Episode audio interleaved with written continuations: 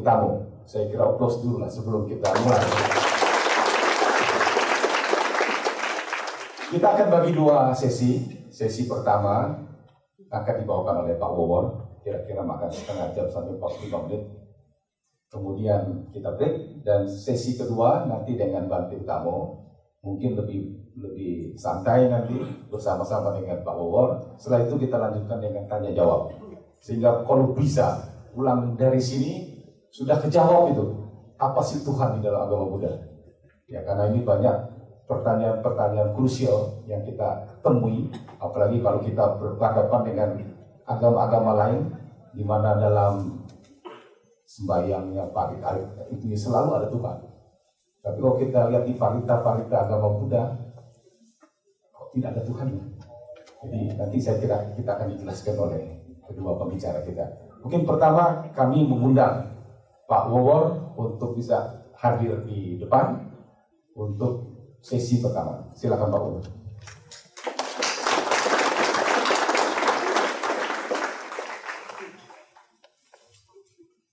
Pak Wawor ini dulu pernah menjadi biku berapa puluh tahun yang lalu ya. Jadi wajahnya masih wajah biku ini. Jadi rambutnya nggak ada mungkin jadi biku kembali. Kemudian karir sekarang adalah sebagai direktur urusan agama Buddha saat ini. Mungkin saya ingat sudah berapa puluh tahun, lebih dari 10 tahun mungkin Pak Oh belum.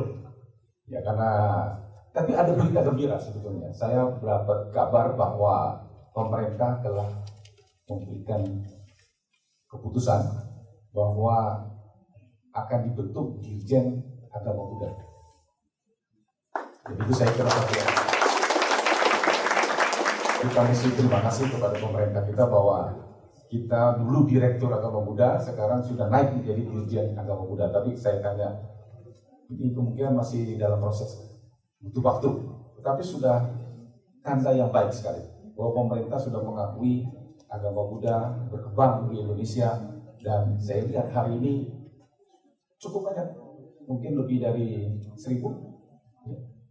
Jadi saya kira ternyata konsep ketuhanan ini cukup menarik perhatian dari kalangan agama Buddha. Saya kira juga yakin ada agama-agama lain mungkin ada di sini. Ya saya kira kita kasih plus juga lah kepada para saudara-saudara kita. Uh, baik, waktu kami serahkan kepada Pak Wawor untuk memberikan makalahnya. Terima kasih.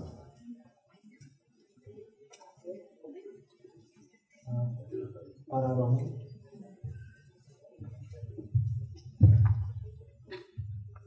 para romo, ibu-ibu, bapak-bapak, saudara-saudari sedama yang berbahagia.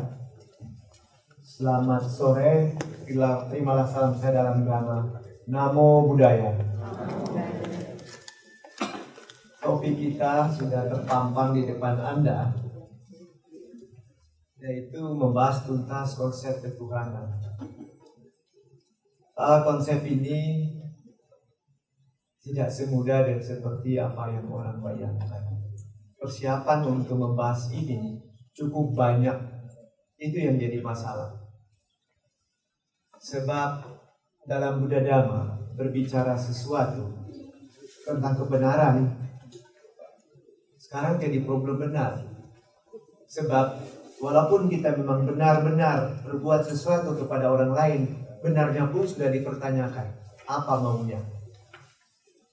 Awas, ada buntutnya nanti. Sudah jadi lain. Jadi kita lihat ketulusan dan kejujuran nampaknya tererosi. Sehingga pola pikir manusia pun sudah terlalu banyak bengkok. Tapi akibatnya membuat orang lain harus lebih waspada. Tapi memang kata-kata terakhir dari Sang Buddha adalah kewaspadaan. Segala sesuatu itu berubah dan kita harus berusaha sungguh-sungguh dan waspada, hati-hati. Jadi tidak salah juga. Anytime, anywhere. Attention, gitu katanya. Karena kita mesti waspada. Baiklah, sebelum saya bicara tentang ketuhanan itu sendiri, ada hal yang perlu kita bicarakan dulu. Ini kesalahan saya karena materi itu terlambat. Walaupun apa yang saya akan bicarakan lebih dahulu ini adalah bersumber dari kitab suci Tipitaka Pali dan itu terdapat di dalam Sutta Pitaka malah Sutta yang pertama dari Diga Nikaya yang judulnya adalah Brahma Jala Sutta. Brahma Jala Sutta itu menguraikan tentang sila terlalu detail. Walaupun sila di situ bukan seperti Patimoka yang dibicarakan oleh para biku, tapi itu cukup detail. Dan bagian kedua membicarakan 62 pandangan salah atau 62 micaditi. Padahal yang dikatakan micaditi ini ada di zaman Sang Buddha dan bukan semuanya itu konyol, bukan terlalu canggih man. Sudah canggih. Karena saya sendiri baca dengan kemampuan saya berpikir, saya merinding malah baca. Karena saya membayangkan apa yang Sang Buddha katakan itu terlalu jauh dengan kemampuan jangkauan kita. Terlalu jauh. Sebagian saya akan bacakan. Karena ini ada 10 halaman, tidak mungkin saya bacakan semua detik. Cuma pokok-pokok saja dari 62 pandangan keliru tersebut. Nah, saya mulai saja dengan kata-kata begini. Setelah Sang Buddha panjang lebar menerangkan damanya bertahun-tahun, dia keluarkan eh, Brahma Sutta ini.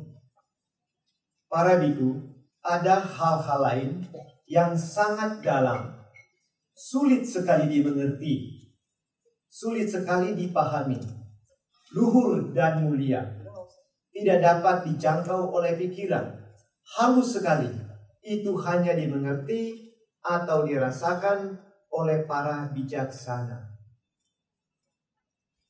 Hal itu telah dimengerti, telah dilihat dengan jelas, dan telah ditinggalkan oleh tata gata. Berdasarkan pada kemampuan itulah, dan karena sesuai dengan dhamma kebenaran, maka orang-orang memuji tata gata. Apakah yang dimaksud dengan hal-hal itu para itu? Nah ini ada 62 tapi saya potong saja. Yang pertama adalah kelompok pandangan yang berbicara dengan pola pikir hal-hal yang lampau. Apakah asal mula dan dasar mereka berpandangan demikian? Para biku, ada beberapa petapa dan brahmana yang berpandangan eternalis. Sasatawada. Eternalis maksudnya satu pandangan tentang kekekalan. Awas. Ini sebenarnya kalau bicara filsafat, iya. Teologia, sudah mulai berat. Jadi latar belakang kalau tidak punya latar belakang filsafat memang agak repot ini. Dan Sang Buddha sudah bicara ini 2500 tahun yang lalu. Dan itu yang dia hadapi. Mereka menyatakan jiwa dan dunia adalah kekal. Nah, ada. Coba lihat, ada kekekalan. Padahal di agama Buddha tidak bicara kekekalan. Tidak bicara jiwa yang kekal. Cuma bicara bahwa malah kita tanpa aku yang kekal. Terbalik. Pandangan ini diuraikan dalam empat pandangan. Apakah asal mula dan dasar maka mereka berpendapat demikian? Pertama, para itu. Ada beberapa petapa dan brahmana yang disebabkan oleh semangat, tekad, kesungguhan, dan kewaspadaan bermeditasi. Awas, kuncinya itu meditasi. Jadi jangan bilang meditasi itu tidak ada artinya karena banyak orang tidak mengerti tentang meditasi. Ia dapat memusatkan pikirannya, batinnya menjadi tenang, ia dapat mengingat alam-alam kehidupannya yang lampau pada satu, dua, tiga, empat, sepuluh, dua puluh, tiga puluh, empat puluh, lima puluh, seribu, beberapa ribu, atau puluhan ribu kehidupannya yang lampau. Jadi kita bisa bayangkan ada orang bermeditasi, ternyata jangkauan atau radius kemampuannya dia ingat sampai pada puluhan ribu kehidupan yang lampau. Jadi dia sudah puluhan ribu mati tertolong dengan hipnotis. Karena dia tahu kehidupan yang lampau, begitu dia mengerti, penyakitnya hilang total. Itu menarik. Jadi kalau ada yang mau dihipnotis, bisa saja. Untuk tahu Anda itu siapa. Nah ini pandangan yang pertama. Nah apa yang dia ingat tentang kehidupan yang lampau itu? Ia menyatakan bahwa pada kehidupan itu saya mempunyai nama, keluarga, keturunan, hidup dengan makanan tertentu. Saya tidak tahu apakah dulu dia sudah ingat dia makan pizza atau tidak, saya nggak ngerti. Tapi sampai makanan pun dia ingat. Mengalami kesenangan dan penderitaan serta hidup dengan usia sepanjang sekian tahun. Dia tahu. Jadi tidak ngarang-ngarang kan itu kalau dia ini ceritanya. Yang saya potong saja. Ini pandangan pertama. Lalu ada pandangan kedua juga yang eternalis itu. Setelah bermeditasi dan punya kekuatan batin, ia dapat mengingat alam-alam kehidupannya yang lampau pada satu, dua, tiga, empat, lima, sepuluh, sepuluh kali masa bumi berevolusi. Wah, sekarang jangkauannya sudah lain. Kalau yang pertama, cuma ingat di satu bumi ini dia hidup. Berapa banyak kali dia hidup di bumi ini. Tapi yang pandangan kedua, dia ingat sampai sepuluh kali bumi berevolusi yang lalu. Saya di bumi ini seperti sekarang. Sebelum saya di bumi ini, saya hidup di bumi itu loh. Dan maksudnya sebelum bumi itu saya hidup di bumi sampai 10 kali di bumi-bumi yang lampau. Dan berapa banyak di bumi-bumi itu dia hidup, dia tahu. Jadi kita melihat konsep ini sudah lebih jauh loh mainnya. Konsep yang ketiga saya bikin pendek. Ada yang ingat sampai 4 40 kali bumi berevolusi. Itu radius jangkauan pengetahuan orang tersebut yang ada di zaman Sang Buddha ingat sampai 40 kali bumi berevolusi. Jadi dengan pernyataan ini hal-hal misalnya bicara tentang manusia pertama di bumi betul di dalam Aganya Sutta, bukan Ramajala Sutta. Aganya Sutta itu diterangkan bagaimana manusia awal muncul di bumi ini. Nah dalam konsep agama Buddha ya memang kita beda dengan saudara-saudara kita yang beragama lain karena mereka mengacu pada kitab suci yang beda dengan kita. Banyak orang bilang, kenapa agama Buddha beda? Sebab di dalam agama Sutta dikatakan manusia muncul di bumi ini banyak. Banyak sekali kita. Waktu muncul di bumi ini banyak. Dan laki-laki serta wanita sama-sama muncul. Kan sudah beda konsep. Jadi yang umum yang sudah terbiasa kita dengar laki-laki dulu, wanita belakangan. Tapi dalam pandangan agama Buddha, laki-laki dan wanita sama-sama muncul. Itu juga yang menjadi dasar atau basic pemikiran Buddhis, hak wanita dan pria itu sama. Tidak ada yang dinomor duakan. Memang fungsinya dalam hidup berbeda fungsinya, tapi laki-laki dan wanita itu sama saja. Tapi sudahlah, begitu berkembang di alam semesta ini atau di bumi kita ini saja, akhirnya laki-laki ada eh, wanita ada kelanya dijadikan nomor dua. Karena budaya setempat yang membuat itu. Terutama bagi mereka yang terlalu tradisional, cengkoren, ada kelanya kalau anak wanita bicara warisan nanti aja lah. Kan dia sudah ikut wanita. Yang penting anak laki-laki dulu. Ah, itu sudah jadi lain ceritanya. Tapi itu budaya. Budaya Dharma tidak mengatakan begitu. Sama saja, fungsi aja yang beda. Nah itu, pandangan-pandangan yang ada tentang kehidupan ada banyak. Lalu saya masuk ke pandangan yang lain, yaitu semi-eternalis. Ada yang kekal dan ada yang tidak kekal. Nah, pandangan yang Pertama, saya akan bacakan agak pelan karena nanti di situ mungkin sudah mulai kelihatan bagaimana pola pikir Buddhis. Ada beberapa petapa dan mana yang berpandangan semi-eternalis dengan empat pandangan. Apakah asal mula dan dasar maka mereka berpandangan demikian? Nah ini hati-hati, ini saya bacakan pelan-pelan. Pada suatu masa yang lampau, setelah berlangsungnya suatu masa yang lama sekali, bumi ini belum ada. Tapi awas, saya akan potong. Kalau kita baca di dalam Anggutara Nikaya, di dalam Anggutara Nikaya disebutkan bahwa alam semesta ini luas sekali. Terdapat miliaran tata surya di alam semesta ini.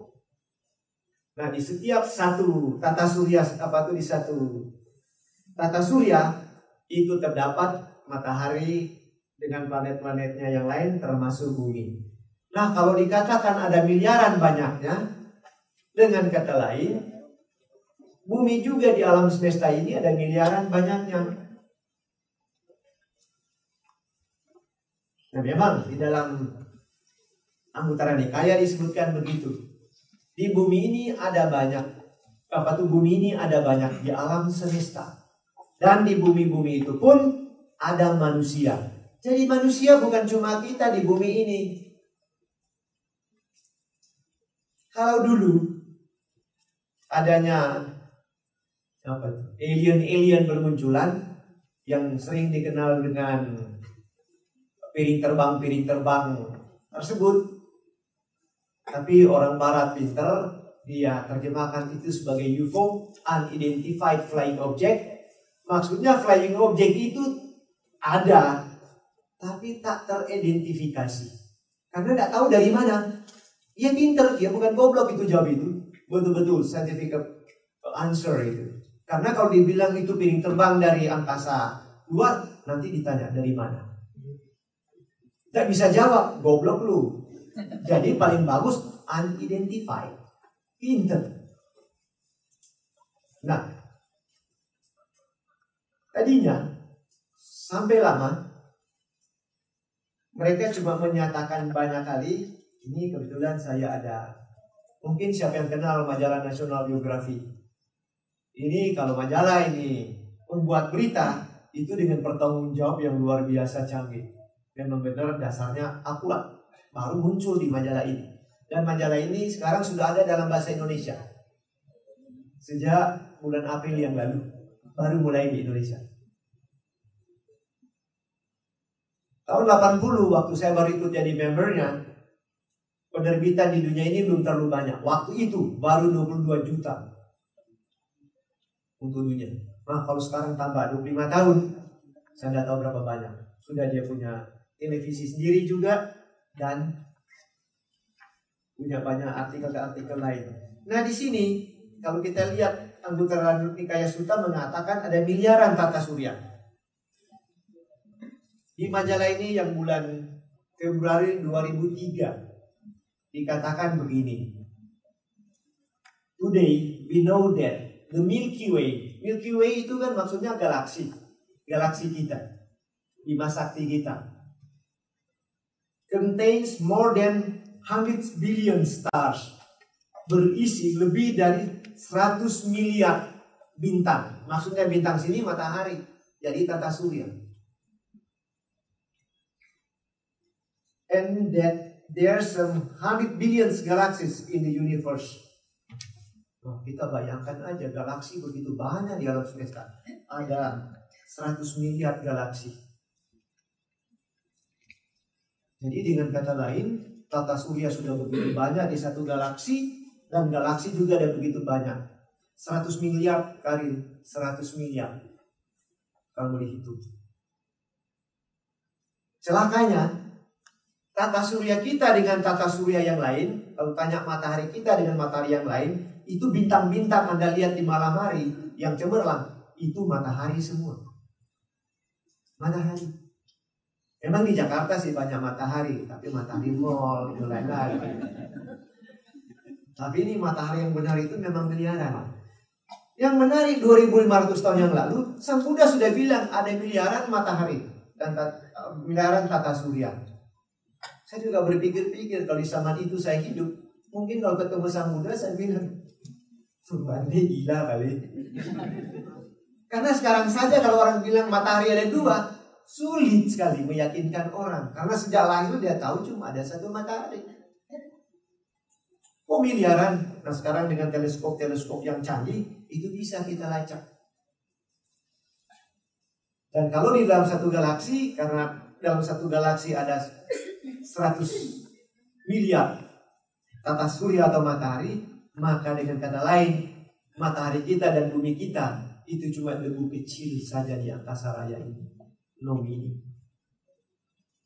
Yang isinya enam setengah miliar manusia, itu seperti bola kecil kalau dipencet begini sekaligus habis kalau raksasa gede ya kita bayangkan begitu aja. Tapi kalau kita sudah marah, orang tua pun kita semprotin. Kalau sudah marah kan, anggap kita yang hebat di dunia. Itulah kesalahan kita. Namun sampai tahun 90 ya 2003 belum berani orang bicara tentang adanya makhluk lain. Tapi di bulan Desember Mulai mereka bicara berani di sini. Saya cuma baca sepotong saja.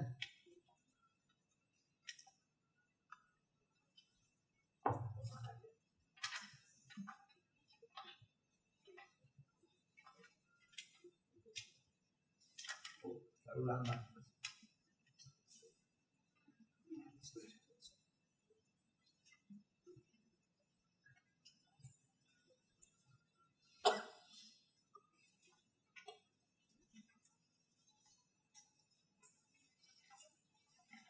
Ya sorry saja saya terlambat cari. Tapi di dalam National Geographic Desember 2004 para astronom para astronomo apa tuh astronomer ya ini di dunia ahli-ahli antariksa sekarang sudah menyatakan yakin adanya bumi lain di alam semesta ini. Dan sekarang mereka lagi mencari. Jadi di sinilah ditulis juga apa nih searching the star new earth. Jadi sekarang mereka mencari bintang, mencari bintang-bintang dan adanya bumi-bumi di sini. Nah, padahal menurut scientific, bumi yang lain itu atau matahari yang terdekat dengan matahari kita yang sama-sama punya bumi itu jaraknya empat tahun cahaya.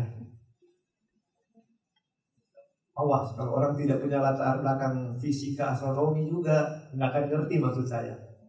Empat tahun cahaya jaraknya itu, kalau dengan saya dengan dia jaraknya empat tahun cahaya itu artinya ada pesawat yang kecepatan cahaya terbangnya itu selama empat tahun baru mendarat di sini.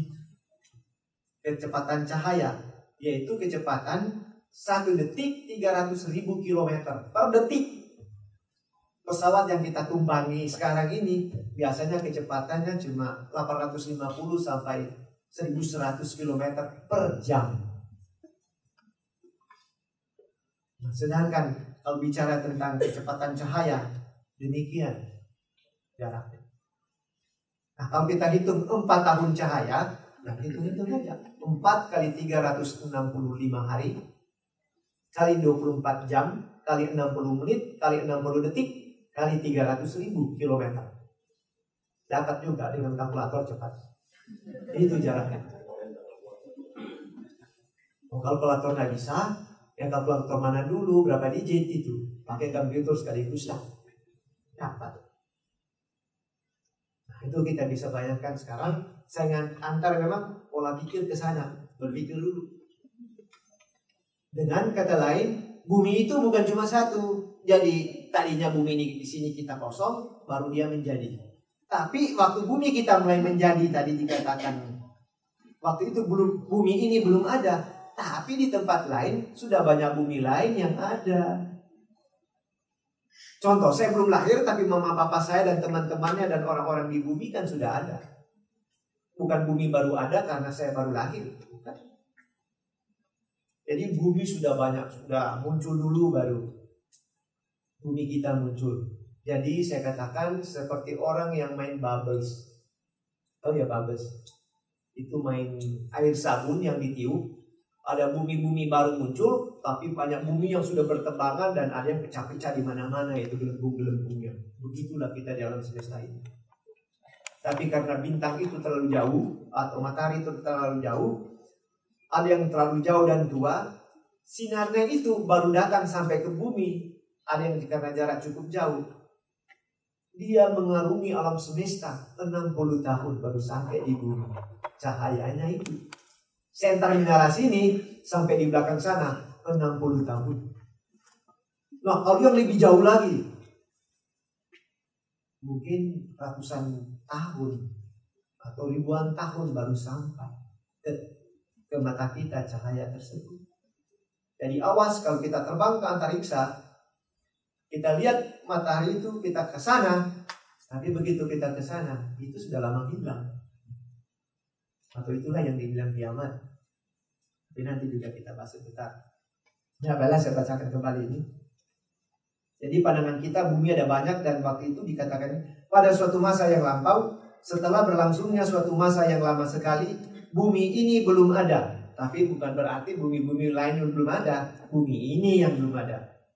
Ketika itu umumnya makhluk-makhluk hidup di alam dewa Abasara. Wah ini sudah kita akan salah langkah itu karena bicara alam dewa Abasara banyak orang sudah mulai melongo itu dan ngerti. Ya, Alam Dewa Abasara itu ada di tabel saya, bukan saya buat, saya memang sudah ada di tabel ini, bercerita di dalam alam jami sayang enggak. Saya yang terlambat, kalau tidak kan sudah difotokopi ya. Jadi kalau mau beli, belilah saya.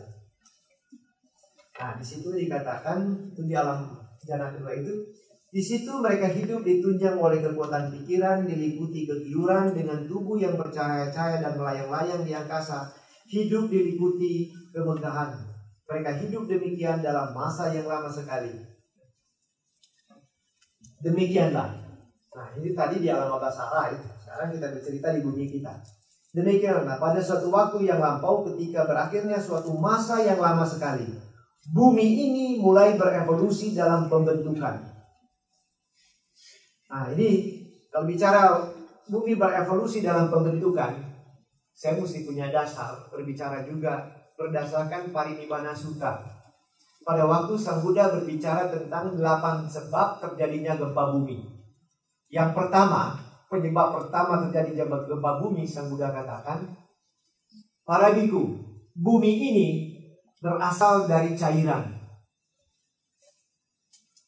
Cairan berasal dari udara. Udara ada di angkasa dan seterusnya mau menerangkan tentang terjadinya gempa bumi, tapi saya cuma ambil satu kalimat itu saja. Saya baca itu saya terkejut. Sebab pernyataannya itu sederhana sekali, tapi luar biasa. Bumi ini berasal dari cairan.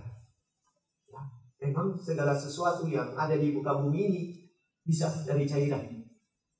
Besi, benda apa sih yang paling padat? Apa itu? benda paling padat yang kita tahu di muka bumi ini sementara ini padahal yang lebih padat dari itu setahu saya adalah intan. Ya kan? Intan paling keras. Besi potong kaca nggak bisa pecah itu kaca itu. Cuma bisa pakai intan langsung bergaris. Sekarang yang jadi persoalan intan itu yang dibilang lambang cinta katanya The Beast itu perusahaan dunia tentang berlian-berlian itu itu rumus kimianya apa itu kalian? Ya, itu kan benda keras sekali kan? Lebih keras daripada besi. Tapi ternyata bumi ini berasal dari cairan dan cairan berasal dari udara. Match. Karbon aja, intan aja dari udara. Dan udara ada di angkasa. Lalu bagaimana itu? Udara ini ternyata penyebab bumi kita. How come? Nah ini mesti orang fisika yang harus berpikir panjang. Saya berpikir dengan teori yang ada, yang agak mendekati. Saya cuma mengatakan mendekati, saya tidak berani bilang sama. Itu teori kuantum. Teori kuantum bercerita tentang teori partikel-partikel yang kecil sekali. Kalau bilang milimeter, pakai ukuran milimeter itu 18 0 eh, 0,1801 milimeter. Itu sudah nano itu ya. Terlalu kecil. Dan ternyata sinar ini yang menyerang mata saya ini yaitu cahaya itu. Ternyata itu partikel-partikel. Nano-nano juga itu. Bukan nano-nano, nano-nano. Itu partikel kecil. Quark kalau bahasa, ya di bahasa Inggris ada yang dibilang quark. Ternyata cahaya itu adalah partikel. Tapi banyak orang bingung. Oh, cahaya itu partikel benda padat. Ya, karena kita belajar itu. Cahaya itu ada di fisika. Gitu ya. Di fisika kan bukan di biologi itu. Di fisika itu that's fisik. Berarti memang fisik. Nah saya main-main dulu fisika dikit ini ada orang ahli fisika malah. Ternyata cahaya itu bisa dibelokkan. Tapi awas, sudah bermain astrofisik. Cahaya kalau ada cahaya yang hebat lalu liwat galaksi karena galaksi itu berputar dan di situlah inti gravitasi. Gara-gara tarikan dari gravitasi itu cahaya lewat, dia bisa bengkok karena di sini tarik. Kenapa cahaya itu bisa bengkok? Karena cahaya itu partikel, benda. Jadi kena seperti magnet tertarik itu. Tapi sudahlah saya nanti terlalu jauh cerita yang lain. Padahal kita kan cerita mencerita Tuhan kok jadi partikel kecil. Tapi itu berkaitan erat karena pandangan kita beda. Ya saya lanjutkan. Pada suatu waktu yang lampau ketika berakhirnya suatu masa yang lama sekali, bumi ini mulai berevolusi dalam pembentukan. Ketika hal ini terjadi, alam Brahma kelihatan dan masih kosong. Nah itu alam Brahma maksudnya alam jana kedua, alam jana, bumi kedua tuh alam ya bumi yang kedua. Nah sahabat, uh, jana pertama bumi. Nah di situlah tuh alam Brahma dan masih kosong. Dan seterusnya ini ceritanya panjang saya baca aja dulu ada makhluk dari alam dewa Abasara yang makhluk pertama yang terlahir di alam Brahma berpendapat. Ini Tipitaka yang katakan, saya cuma kutip tok. Saya Brahma, saya Maha Brahma, Maha Agung, Maha Kuasa, Maha Tahu, Penguasa, Tuhan, eh, Tuhan dari semua, Pembuat, Pencipta, Maha Tinggi, Penentu tempat bagi semua makhluk, asal mula kehidupan, Bapak dari yang telah ada dan yang akan ada. Semua makhluk itu adalah ciptaanku. Mengapa demikian? Baru saja saya berpikir, semoga ada makhluk-makhluk lain datang. Dan berdasarkan pada keinginanku itu, maka makhluk-makhluk ini muncul. Makhluk-makhluk itu pun berpikir, dia Brahma, Maha Brahma, dan seterusnya. Kita semua adalah ciptaannya. Mengapa demikian? Sebab setahu kita, dialah yang lebih dahulu berada di sini, sedangkan kita muncul sesudahnya. Ya. Sudah diceritakan lima menit. Lima menit menurut dia dan menurut saya beda loh. Para biku, dalam hal ini makhluk pertama yang berada di situ memiliki usia yang lebih panjang, lebih mulia, lebih berkuasa daripada makhluk-makhluk yang datang sesudahnya. Para biku, selanjutnya ada beberapa makhluk yang meninggal di alam tersebut dan terlahir kembali di bumi. Maksudnya makhluk yang di bawahnya tadi, yang satu step di bawahnya itu.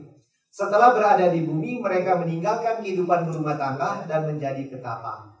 Karena hidup sebagai petapa, maka dengan bersemangat, tekad, waspada, dan kesungguhan bermeditasi, pikiran terpusat, batin menjadi tenang, dan memiliki kemampuan untuk mengingat kembali satu kehidupan mereka yang lampau. Tetapi tidak lebih dari itu. Mereka berkata, dia Brahma, Maha Brahma, dan seterusnya. Karena dengan kekuatan meditasi, dia ingat dulu hidup di alam Brahma, ingat yang dulu itu. Tapi cuma satu kehidupan itu. Dia lupa bahwa dulu dia bukan di situ. Lebih tinggi lagi tapi sudah lupa mengklaim itu begitu. Nah itulah pandangan yang bermunculan di zaman Sang Buddha karena kekurangan pengertiannya.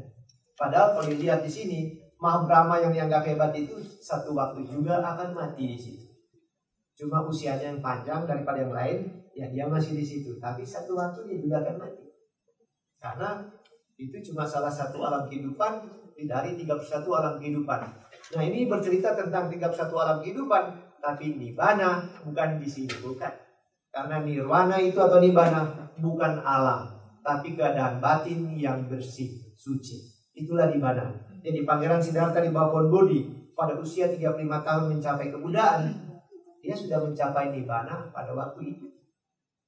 Nah, tapi masih dengan fisik, karena batinnya sudah bersih. Pandangan-pandangan sini masih banyak juga. Tapi juga ada pandangan yang dikatakan pandangan nihilis.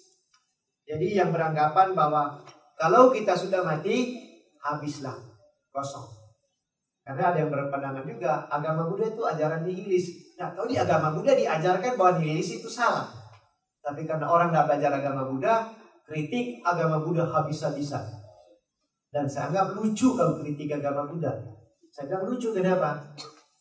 Jangankan umat agama lain di Indonesia umumnya ya.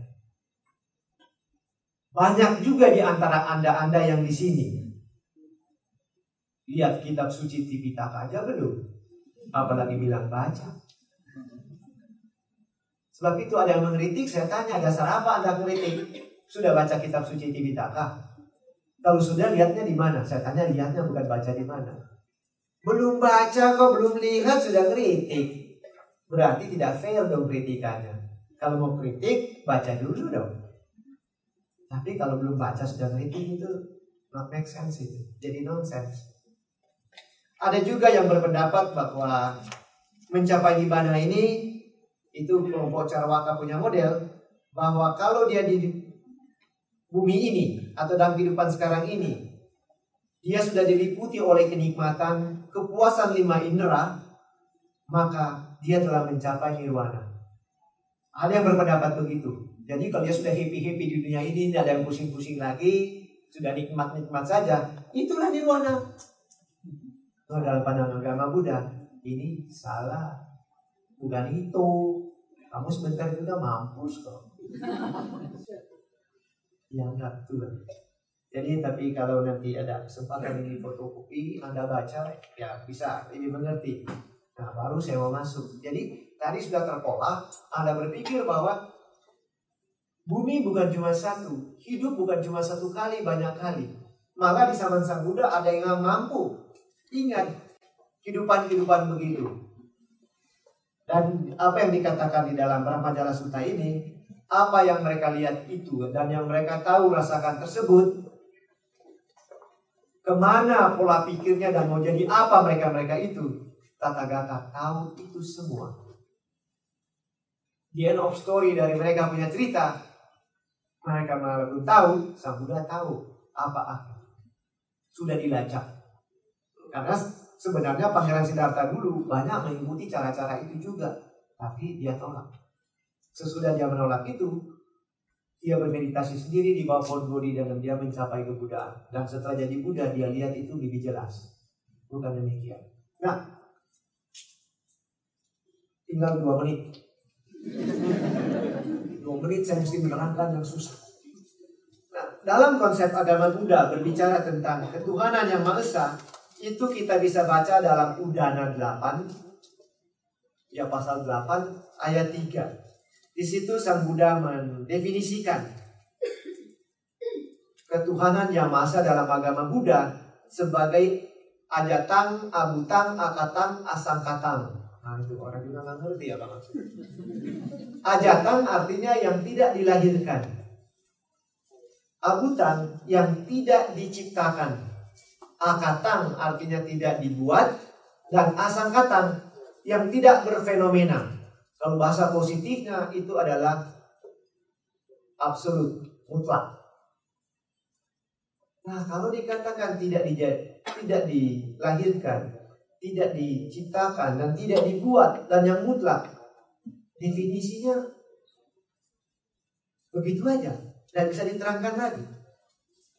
Jadi dengan kata lain, di dalam agama Buddha kita yakin adanya Tuhan yang Maha Esa, tapi dia dalam bentuk yang mutlak, yang maha esa itu sendiri. Yang maha esa tidak bisa diterangkan. Kalau itu diterangkan, itu akan salah. Jadi saya pinjam kata-kata dari satu ayat, bab satu ayat satu dari Tao Te Ching. Wah ini dari Taoisme tahu yang benar tidak bisa dibicarakan. Tahu yang dibicarakan itu tahu yang tidak benar. Kenapa? Berani kita bicarakan sesuatu yang mutlak, itu tidak akan mutlak lagi. Dan itu akan mem, mem, membentuk satu definisi baru berdasarkan kemampuan kita menerangkan sesuatu itu didasarkan pada pengetahuan dan batasan kita tok. Dan setiap orang nanti beda. Misalnya ada tiga orang, biasa saya tanyakan. Contoh saja, kata enak. Kalau bilang enak, semua juga bilang enak sama. Tapi apakah enak itu sama artinya? Kalau kita misalnya ambil contoh makanan. Tiga orang, ada yang bilang, mie paling enak. Ada yang jawab, bukan, yang paling enak nasi goreng. Ada yang bilang, bukan, bakpao yang paling enak. Coba kita bilang ini orang ini harus disamakan. Gak mau. Jadi yang jadi persoalan dalam pandangan agama Buddha tentang ketuhanan itu definisi yang diberikan. Nah, masing-masing agama mempunyai definisi ketuhanan yang beda-beda. Tidak sama. Saya berikan contoh yang fakta di lapangan. Kalau saudara-saudara kita Kristen mengatakan Tuhan bisa muncul dalam bentuk manusia, yaitu dalam Yesus Kristus. Kalanya dikatakan dia anak Tuhan. Tapi dia juga Tuhan. Dalam Trinitas. Kalau di Islam, mengatakan Tuhan tidak pernah diperanakkan. Mereka tolak. Nah, tiga, dua ini aja sudah beda kok konsepnya. Jadi bicara konsep ketuhanan atau konsep-konsep agama itu memang beda-beda. Kita selamat pun kita selalu tadi saya sudah bicarakan tentang nirwana, nirwana atau nirwana itu beda dengan konsep agama lain. Tidak sama. Contoh, penciptaan tadi juga beda. Manusia pertama banyak menurut pandangan agama Buddha. Kalau agama lain satu satu dulu baru jadi dua dan seterusnya. Begitu juga nanti kiamat. Memang kiamat akan terjadi. Tapi jangan Anda pikir-pikir itu akan terjadi cepat, masih lama. Berapa lama? Aduh, pusinglah awak menerangkan itu. Panjang ceritanya. Tapi bisa bikin pendek. Pokoknya ada tanda-tandanya. Itu juga di dalam Anggutara Nikaya itu dibicarakan. Jadi, rumusan dalam pandangan agama Buddha tadi, bahwa Tuhan itu didefinisikan. Jadi yang kita persoalkan bukan Tuhan. Sama-sama kita yakin adanya Tuhan yang Maha Esa. Tapi definisi Buddhis dia dalam bentuk eh, susah saya bilang bentuk karena Tuhan di dalam agama Buddha impersonal. Impersonal. Jadi dengan kata lain yang mengatur alam semesta ini adalah hukum. Hukum universal yang disebut Dhamma Niyama. Hukum ini yang atur. Tuhan tidak terlibat apa-apa. Masalah di dunia ini bukan masalah Tuhan masalah manusia. Jadi kalau terjadi gempa bumi, jadi tsunami dan seterusnya, jangan bilang Tuhan coba. Kalau definisi Tuhan dia sebagai yang dipakai umum itu, dia sebagai maha tahu dan yang ciptakan. Jadi yang bikin tsunami siapa? Kalau banyak yang mati, siapa yang bikin mati kalau begitu? Dia tahu tak kalau tsunami muncul akan terjadi kematian yang banyak? Kalau sudah tahu, jadi killernya siapa? Nah, kenapa dia lakukan itu? Nah, itu. Itu yang disebutkan sebagai theodicy problem. Problem keadilan Tuhan. Dan ini sampai sekarang jadi masalah terus. Karena definisi itu sendiri. Jadi, definisi yang kita persoalkan, bukan Tuhan. Saya secara pribadi yakin adanya Tuhan dalam artian sebagai yang mutlak. Tapi mungkin nanti dengan diskusi baru kita akan banyak berbicara karena nanti saya li- sudah lewat ya tadi ya. Tapi printnya belum muncul. Ya saya sampai sini dulu nanti sambung sebentar Terima kasih atas perhatian. Terima kasih Pak Wawon tersebut ternyata memang di bumi ini kecil sekali terhadap alam semesta ini ada ratusan miliar bumi-bumi yang lain. Mudah-mudahan di bumi yang lain juga ada pizza hut ini. Nah, itu yang kita McDonald ya. Jadi kalau kita lahir lagi di bumi sana bisa makan pizza hut. Jadi juga satu hal eh, tadi diceritakan kiamatnya masih jauh. Memang hari ini kita diberkahi dengan adanya hujan dari pagi sampai sore dan ternyata berhenti pada setengah empat. Jadi memang kiamat masih lama lah. Ya, masih jauh. Dan ternyata memang agama Buddha juga mengakui adanya Tuhan, cuma dengan konsep yang berbeda. Ya, penjelasan dari Pak Wawan tadi adalah yang mutlak. Dan nanti kita akan melihat juga mendengar Bante Utama bagaimana konsep Tuhan versi yang lain. Saya kira kita akan tutup dulu sesi ini. Ya, setelah itu kita akan lanjutkan break dan Bante Utama dan tanya jawab. Silakan, saya waktu saya kembali. Terima kasih Pak Wawan, Pak Nanda yang telah membuka suasana dengan keseriusan yang luar biasa. Demikian juga pada hari ini, dana yang terkumpul nantinya akan diberikan atau dipersembahkan dana kepada pembangunan dan juga perbaikan dari Samadhi Pala. Kembali lagi, jadi saya kira yang nunduk-nunduk mudah-mudahan sudah bangun kembali.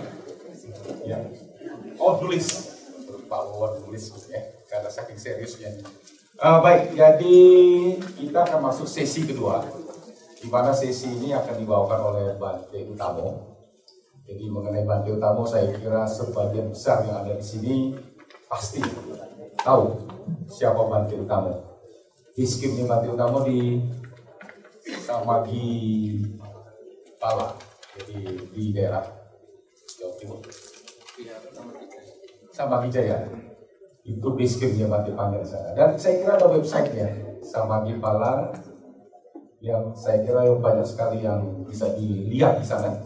Dan tentu ini sangat menarik sekali kalau Bante yang akan bawakan ini karena Bante akan membawa secara mungkin lebih lebih populer karena Bante Utama adalah salah satu pembicara yang termasuk yang luar biasa karena di luar ada Bante Panya dan ada Bante Utamo ini adalah generasi yang berbeda.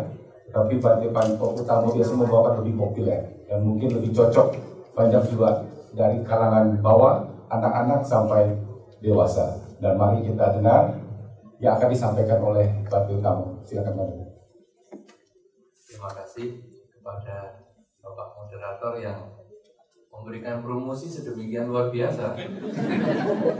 Karena barang yang cocok untuk anak kecil, remaja, dewasa, tua.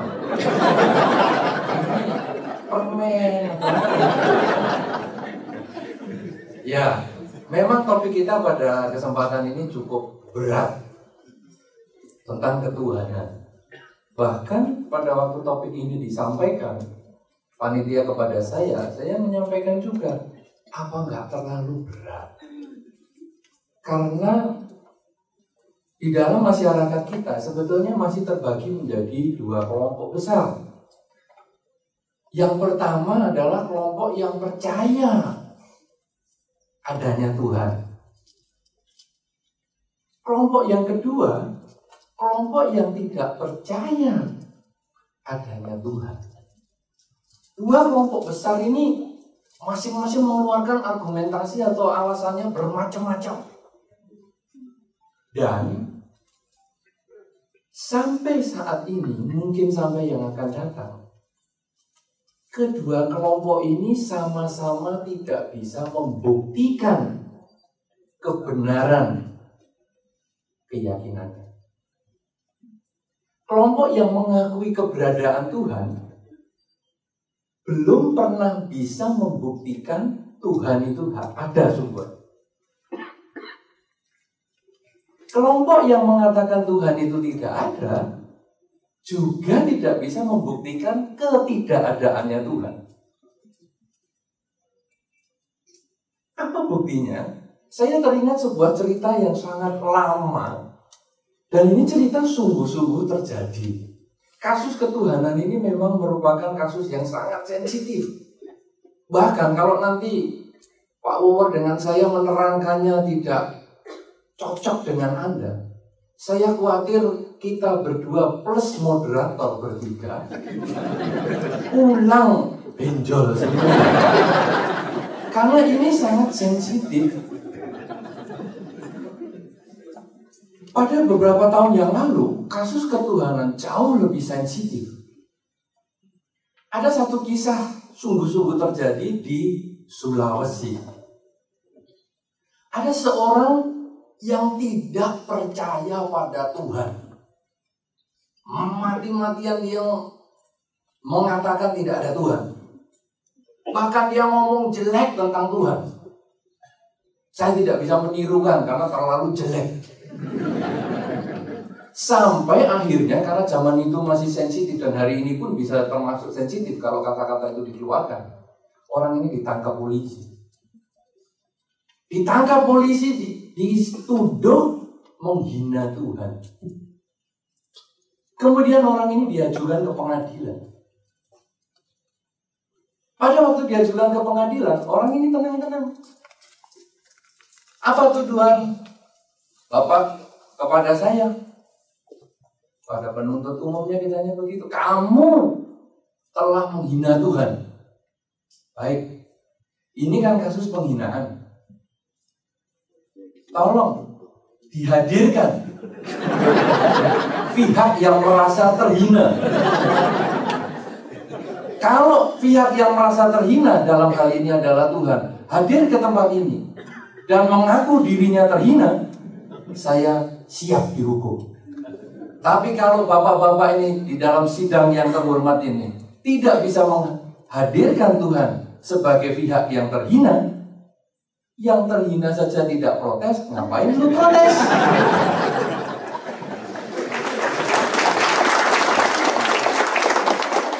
Dan akhirnya orang itu bebas. Karena memang tidak bisa. Nah, itu membuktikan bahwa yang mengatakan Tuhan ada tidak bisa membuktikan keberadaan Tuhan. Yang mengatakan Tuhan tidak ada juga tidak bisa membuktikan ketidakadaannya Tuhan. Oleh karena itu, kedua kelompok ini kemudian sepertinya sekarang saling gencatan senjata. Ya sudahlah, yang percaya ada Tuhan silakan. Yang percaya tidak ada Tuhan ya silakan. Jangan saling ganggu. Kenapa? Karena sama-sama nggak tahunya. Ada Tuhan yang nggak tahu, tidak ada Tuhan yang juga nggak tahu. Jadi sudahlah, jangan saling mengganggu. Pokoknya kita jalani hidup ini dengan sebaik-baiknya. Nah, ini adalah pandangan yang pertama bahwa terjadi perbedaan dalam masyarakat ada Tuhan dan tidak ada Tuhan. Cuma di dalam kesempatan saat ini saya harus menerangkan ada Tuhan Ya masalah saya percaya ada atau tidak itu hak saya kan. Nah, tapi dalam kesempatan ini saya harus berbicara tentang adanya Tuhan. Tadi Pak Owor sudah menerangkan dengan sangat baik sekali tentang konsep ketuhanan dalam agama Buddha.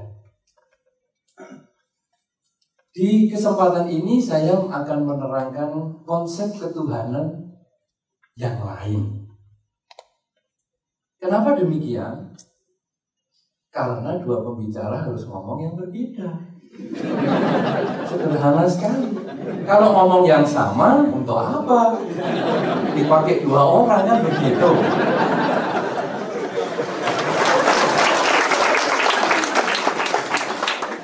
Saudara-saudara, ada beberapa konsep ketuhanan yang luar biasa di dalam masyarakat ini. Bahkan di dalam beberapa buku disebutkan tentang bagaimana terciptanya Tuhan. Mungkin Anda heran, karena biasanya buku kan berbicara bagaimana terciptanya manusia. Tapi ternyata banyak buku juga berbicara bagaimana terciptanya Tuhan.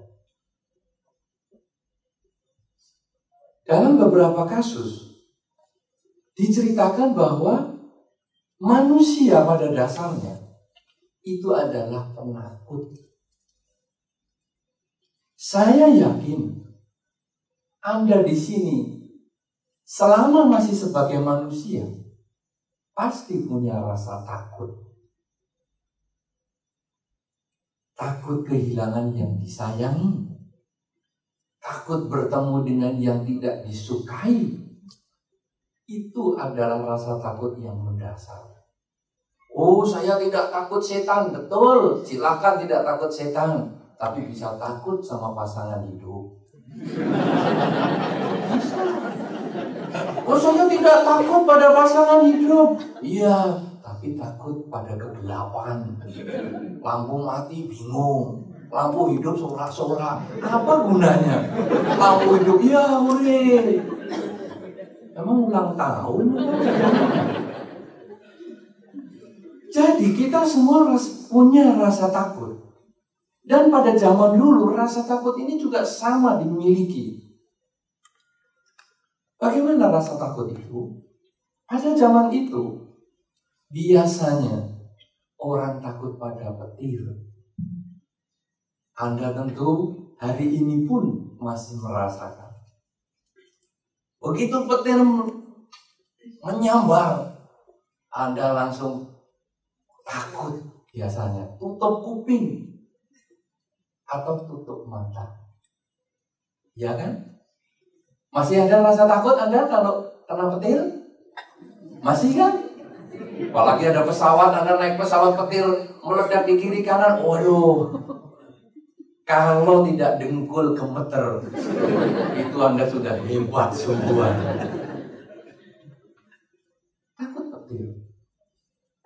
Sehingga ada kebudayaan mengatakan kalau ada petir, sebut nama si A. Eh, sungguhan saudara. Kalau ada petir, orang itu percaya sebut nama si A, pasti selamat. Sungguhan selamat. Kenapa demikian? Karena petir adalah cahaya. Cahaya adalah partikel.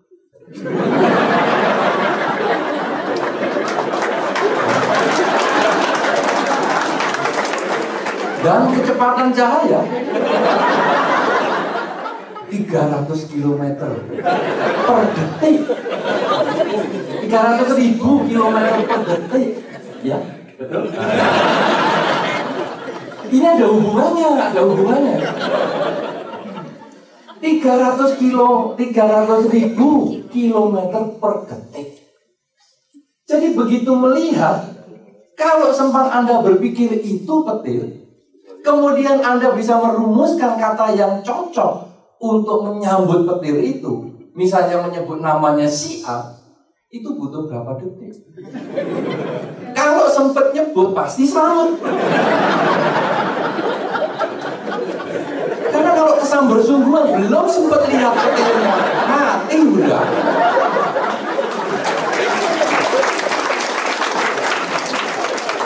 Jadi ada benernya juga itu. Orang bisa nyebut nama dewa tertentu, mesti selamat sungguhan. Anda boleh kalau nanti kesambar petir atau melihat petir sebut nama saya. Pasti selamat. Karena kalau sudah kesambar sungguhan, tidak sempat mikir. Oleh karena itu, orang takut petir. Lalu, manusia karena saking takutnya sama petir, dia membuat sesembahan pemujaan dewa petir. Entah itu dewa yang bawa palu sama betel untuk bunyikan petir itu urusan lain penggambarannya. Kalau Anda lihat cerita Sumbawa kan begitu. Dewa petir itu kan yang bawa palu sama pahat itu kan. Takut sama petir. Sehingga supaya orang tidak terkena petir, dia kemudian mengadakan pemujaan. Pemujaan yang pertama adalah dengan menggunakan apa yang dia miliki. Tumbuhan, sayur-sayuran. Wih, setelah dikasih upacara, petir tidak pernah menyambar. Sebetulnya kalau zaman sekarang berpikir memang bukan musimnya.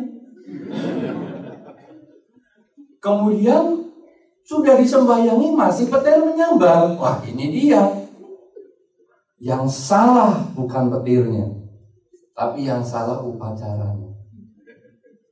Ini kurang. Kalau dikasih sayuran kurang, dikasih daging. Daging ayam lah, yang paling kecil. Ini sungguhan. Setelah dikasih daging ayam, ayam goreng, ini petir nggak menyambar. Tapi mendadakan nyambar lagi. Ayamnya kurang besar. Kambing. Kambing tidak pernah ada petir lagi. Tapi begitu ada yang kenal lagi, manusia bukan menyalahkan petirnya lagi. Eh petir kamu ini kok tamak banget sih. Dulu dikasih sayur kurang, dikasih ayam kurang, dikasih kambing kurang. Apa sih kamu mintanya? Kamu minta dikasih supermarket atau apa? Oh. Jadi dia tidak menyalahkan petir. Dia menyalahkan diri sendiri. Oh kambing nggak mau, anak manusia saja. Anak manusia. Ya ada bayi, gorok. Ih, petirnya sungguhan bilang. Wah, tapi kok datang petir lagi? Oh, bayinya kurang besar.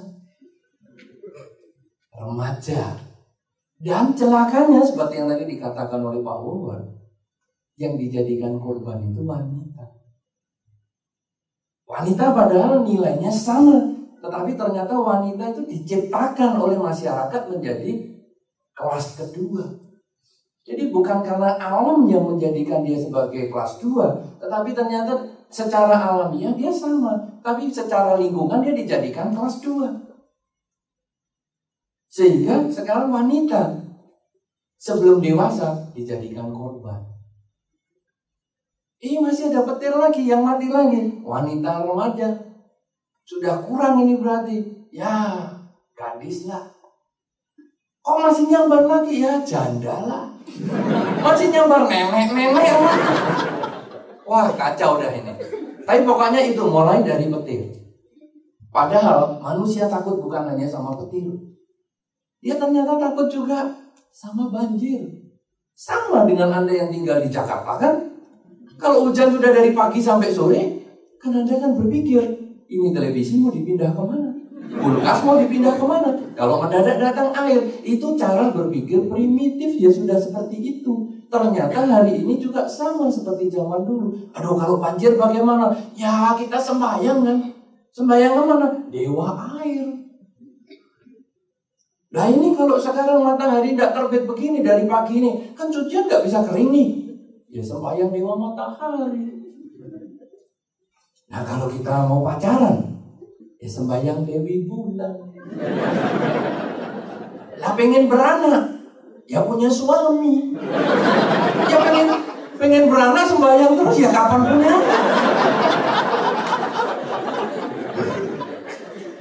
Saudara, kemudian dewa-dewa ini banyak.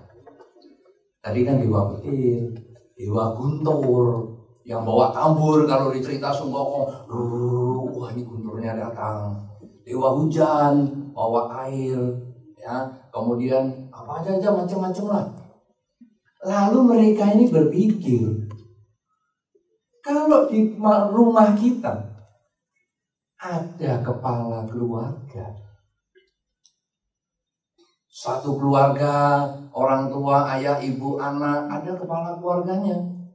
Itu kan dicatat kan, kan sampai hari ini kan masih dicatat kan sebagai kakak kan, kartu keluarga, ada semua tentu ada. Sebagai kepala keluarga terserah siapa, entah suami atau istri bisa terjadi begitu.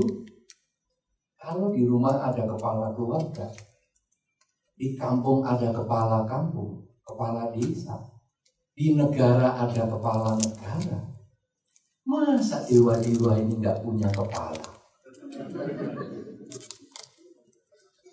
Kalau begitu mari kita buat pimpinan para dewa.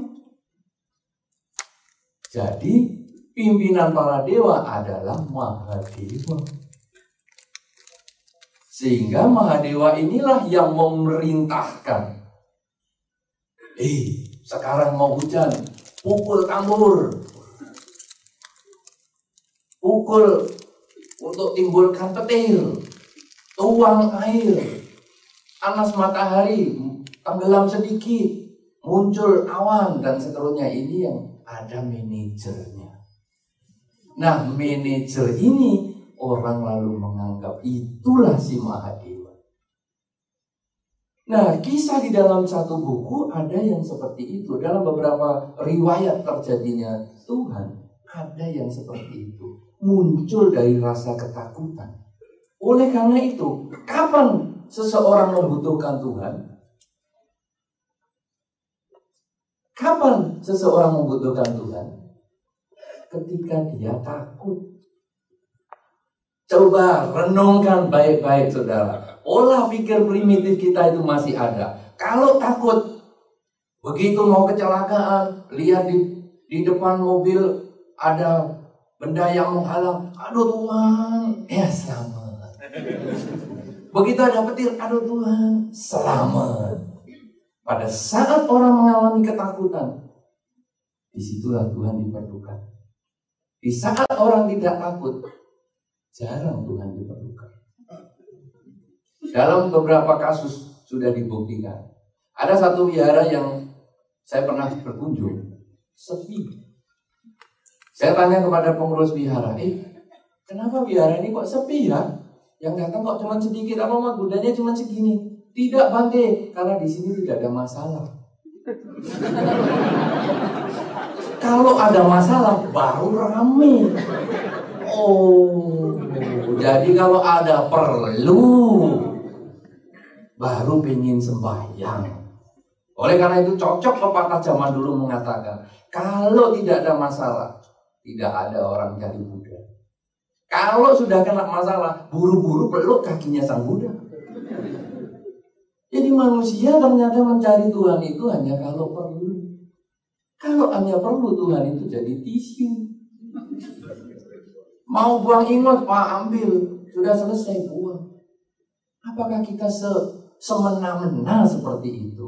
Oleh karena itu di dalam pengertian pada kesempatan saat ini sebetulnya saya menawarkan atau saya memberikan penjelasan kesempatan ini adalah bagaimana timbulnya Tuhan dalam satu sisi yang berbeda. Kemudian kita jangan menjadikan Tuhan itu hanya kalau diperlukan baru kita datang. Tuhan di dalam kehidupan sehari-hari sesungguhnya adalah bagaimana kita menjalankan hidup ini yang sesungguh-sungguhnya. Tadi sudah dikatakan oleh Pak Wawor bahwa kita di dalam konsep malam hari ini atau kesempatan ini bukan hanya membicarakan Tuhan, tapi bagaimana kita berperilaku. Sehingga akhirnya Tuhan itu hanya sebagai motivator yang tidak perlu diadu. Tuhanku bagaimana, Tuhanku bagaimana. Tuhan kita kok lain-lain ya. Karena memang lain kan tadi sudah disebutkan ada yang beranak, ada yang tidak diperanakan, kan bingung tuh. Ya, kita tidak perlu beradu di situ, tapi bagaimana kita motivator Tuhan ini akan mengubah kita menjadi orang yang lebih baik. Oleh karena itu, ini yang mungkin nanti akan kita bahas di dalam diskusi-diskusi kita sehingga akhirnya kita walaupun Tuhan dipuji, dia juga tidak akan happy. Sama dengan dihina. Dihina kan juga tidak bisa menuntut di pengadilan. Ya kan? Sudah terbukti tadi. Dipuji sebetulnya juga tidak akan happy. Tapi waktu kita memuji Tuhan, itu kita melakukan kebajikan. Jadi Anda percaya Tuhan atau tidak percaya Tuhan, ketika Anda berdoa, ketika Anda melakukan puja bakti, Anda sudah melakukan kebajikan. Dan kebajikan itulah yang akan memberikan kebahagiaan untuk Anda. Kebahagiaan sesuai dengan harapan. Apakah Anda ingin selamat? Apakah Anda ingin memperoleh kesuksesan? Ketika Anda sering membaca parita atau Anda sering berdoa menurut keyakinan Anda, Tuhan ada atau tidak ada, Anda telah menambah kebajikan dengan badan Anda, dengan ucapan Anda, dan dengan pikiran Anda. Dan itulah yang akan memberikan kebahagiaan. Nah, ini sebagai pengantar, saya kembalikan kesempatan kepada Bapak Moderator. Terima kasih. Ya, terima kasih. Saya kira inilah Batin kamu di mana banyak eh, cerita-cerita uh, dan banyak yang bisa kita ambil manfaatnya. Uh, mungkin pertanyaan saya sudah terima ada beberapa pertanyaan, mungkin ada pertanyaan-pertanyaan yang lain yang bisa disampaikan kepada kita di sini. Ya, kalau bisa tertulis atau juga bisa secara uh, dengan mikrofon di sana. Tapi sebelumnya itu saya kira uh, mungkin Pak mowar ingin menambahkan sedikit ataupun menambah? Ya. Atau memberikan komentar terhadap Pak Gahaya dari dari yang sudah disampaikan oleh Pak Utamo Pak ada komentar sebelum kita buka session pertanyaan. Atau ada tambahan tadi? Karena saya kira sudah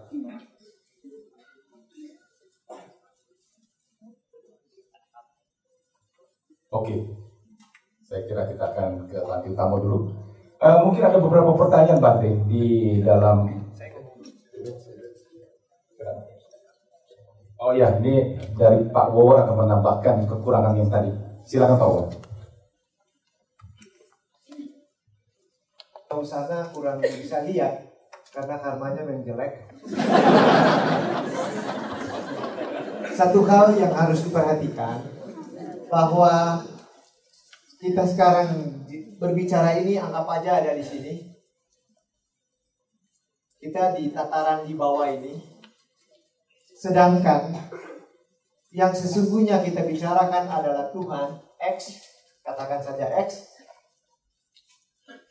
dengan level yang berbeda. Dalam artian begini, X itu hanya diketahui jelas bagi mereka yang sudah mencapai kesucian. Jadi dia mencapai tingkat kesucian, baru dia tahu X yang sesungguhnya. Kalau kita sekarang bercerita ini dengan Bante dan kita semua di sini, berbicara X karena itu ada di buku teoritis, theoretical approach. Jadi apa yang kita bicarakan sekarang? Bicara teori tentang Tuhan. Kita di bawah sini. Bukan Tuhan yang sebenarnya, tapi kita ada di bawah, bercerita sekarang, berdialog, bicara Tuhan. Jadi ini kita bicara tentang teori.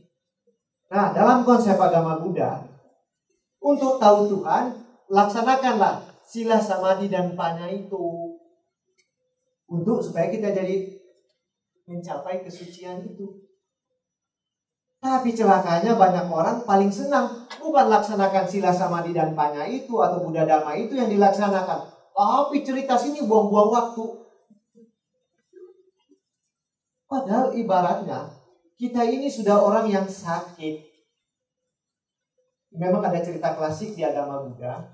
Banyak orang mau tahu segala sesuatu asal usul segala sesuatu itu. Jadi Sang Buddha jawab begini. Kita ini atau saudara-saudara bagaikan orang yang masuk ke hutan yang gelap. Karena pohonnya terlalu rindang dan banyak dan begitu rapat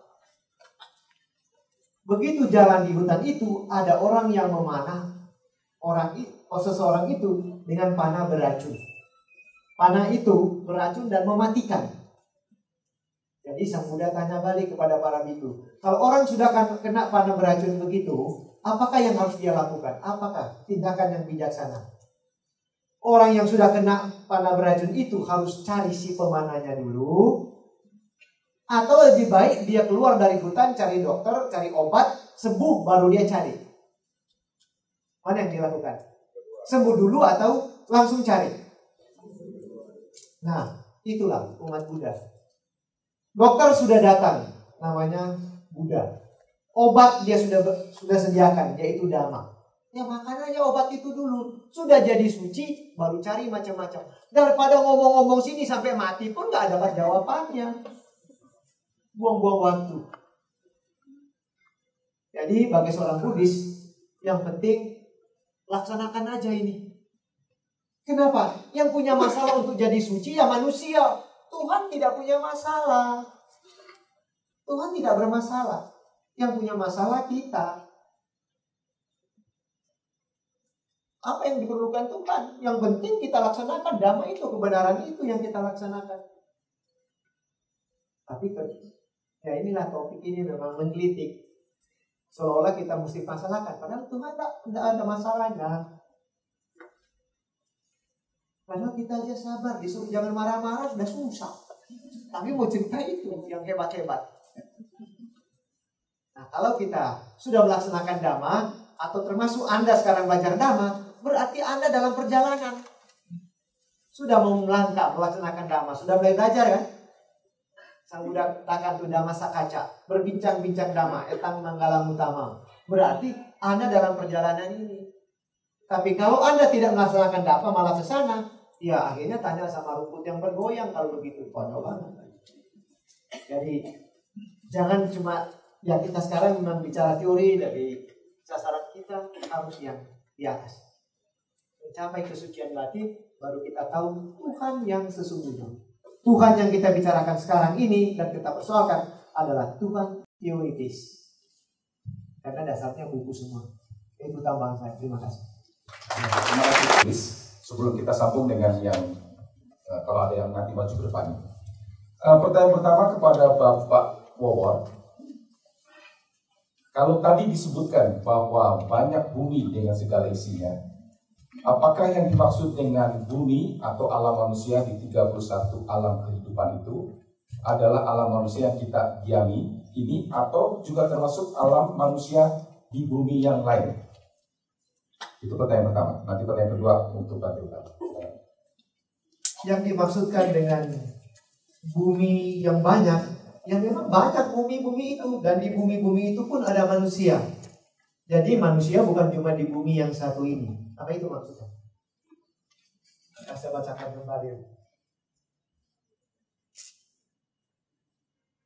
Uh, sebelum itu nih ada pemberitaan tolong mobil B8720 TG Nikaya di, diuraikan bahwa di, di setiap sistem bumi dari miliaran bumi yang ada masing-masing mempunyai 31 alam sendiri-sendiri. Jadi 31 alam itu bukan cuma satu. Jadi setiap bumi mempunyai satu set 31 alam. Jadi dengan kata lain, alam surga pun ada banyak sekali. Jadi kali itu pertanyaannya ya sudah sudah terjawab ya. Jadi bumi yang miliar dengan 31 alam yang miliaran juga banyaknya. Baik, untuk Banti Utamo, bagaimana cara yang terbaik untuk menjelaskan mengenai Tuhan kepada umat yang lain atau orang yang belum mengerti tentang konsep ketuhanan dalam agama Buddha agar tidak menimbulkan salah pandangan dari mereka mengenai pencipta alam semesta ini. Saya sering mengadakan pendekatan dalam beberapa cara. Yang nomor satu, kita berdasarkan Pancasila dasar negara bahwa Sila yang pertama adalah ketuhanan yang Maha Esa. Berarti di Indonesia ada beberapa agama yang diakui termasuk di dalam sila yang pertama yaitu ketuhanan yang Maha Esa ini termasuk agama Buddha. Jadi nomor satu kita menjelaskan agama-agama yang diakui ini semua bertuhan. Nomor dua, Tuhan di dalam agama-agama ini tidak selalu sama. Kenapa? Karena yang disebut adalah ketuhanan yang Maha Esa.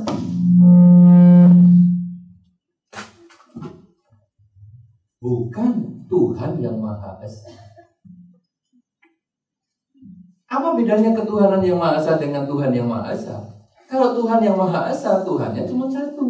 Padahal ini ketuhanan yang Maha Esa, berarti sifat-sifatnya yang dibicarakan. Oleh karena itu bisa timbul seperti yang tadi disampaikan oleh Pak Wawa, ada satu yang meyakini Tuhan itu tidak bisa beranak dan diperanakan. Yang satu meyakini Tuhan itu mempunyai anak yang tunggal. Kenapa? Karena memang Tuhannya tidak esa, tetapi mempunyai konsep ketuhanan yang esa. Nah, kalau sudah demikian, agama Buddha juga sama. Bahwa walaupun kita ini mempunyai konsep ketuhanan yang berbeda, tetapi kita juga bertuhan. Buktinya diakui secara Pancasila dasar negara kita.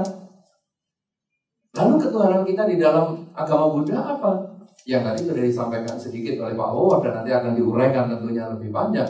Berdasarkan pertanyaan Anda adalah konsep nibbana atau nirwana. Nibbana atau nirwana ini adalah konsep kesucian yang tadi sudah digambar dengan baik sekali di papan sana, di whiteboard sana ya, bahwa itu kita perlu berjuang mengembangkan latihan mental kita, latihan kerelaan, kemoralan, dan konsentrasi untuk mencapai pemahaman tentang Tuhan yang Maha Esa di dalam agama Buddha ini. Bedanya sekarang, Tuhan di dalam agama Buddha tidak menciptakan. Tuhan di dalam agama Buddha tidak disesuaikan dengan tidak mengurusi kondisi manusia. Kenapa tidak menciptakan maupun tidak mengurusi kondisi manusia? Karena konsepnya adalah absolut. Tadi sudah disampaikan itu asal kata absolut, tidak berfenomena atau tidak berkondisi. Loh kalau menciptakan kan tidak berkondisi, salah. Dalam banyak kasus ada pengertian Tuhan Maha Kuasa dan Maha Pencipta. Lalu timbul pertanyaan, mampukah Tuhan mencipta sesuatu yang sampai dia sendiri tak kuasa menggerakkannya. Maha kuasa dan maha pencipta. Mampukah Tuhan menciptakan sesuatu sampai dia tak kuasa menggoyangkannya? Wah, ya mampu. Kalau mampu menciptakan sesuatu yang sampai tak kuasa menggoyangkannya berarti tak maha kuasa. Karena goyangkan ciptaannya sendiri nggak bisa. Oh ya dia pasti bisa goyangkan kalau gitu tak bisa maha pencipta dong. Buktikan, buktinya menciptakan sesuatu yang dia nggak bisa goyang nggak bisa kok. Berarti bukan maha pencipta. Nah ini terjadi perdebatan permainan seperti ini. Kenapa? Karena mengkondisikan, memasukkan ke dalam sesuatu yang tidak absolut. Tidak bisa terceritakan. Artinya apa saja yang terpikirkan, apa saja yang mau diomongkan tidak bisa. Nah, nibbana di dalam konsep agama Buddha itu yang tidak terceritakan. Nah, oleh karena itu, agama Buddha tidak melihat Tuhan itu mempunyai definisi bisa mencipta, kuasa dan sebagainya. Loh yang bikin suka duka manusia ini dari mana? Dari pikiran. Loh kok bisa? Iya. Misalnya, ada gerimis-gerimis begini. Kalau pikiran Anda sedang happy karena kepingin di rumah, gerimis adalah sangat menyenangkan. Aduh enaknya gerimis-gerimis, aduh di rumah, di kasur bisa memendekkan tubuh sependek-pendeknya. Tapi kalau Anda pengen berpergian, sudah berbedak dengan luar biasa. Ketika gerimis, Anda takut bedak Anda luntur. Gerimis yang sama adalah netral. Tapi yang bikin senang dan susah adalah pikiran kita. Oleh karena itu di dalam pengertian dhamma, Tuhan di dalam agama Buddha tidak ngatur suka dukanya manusia.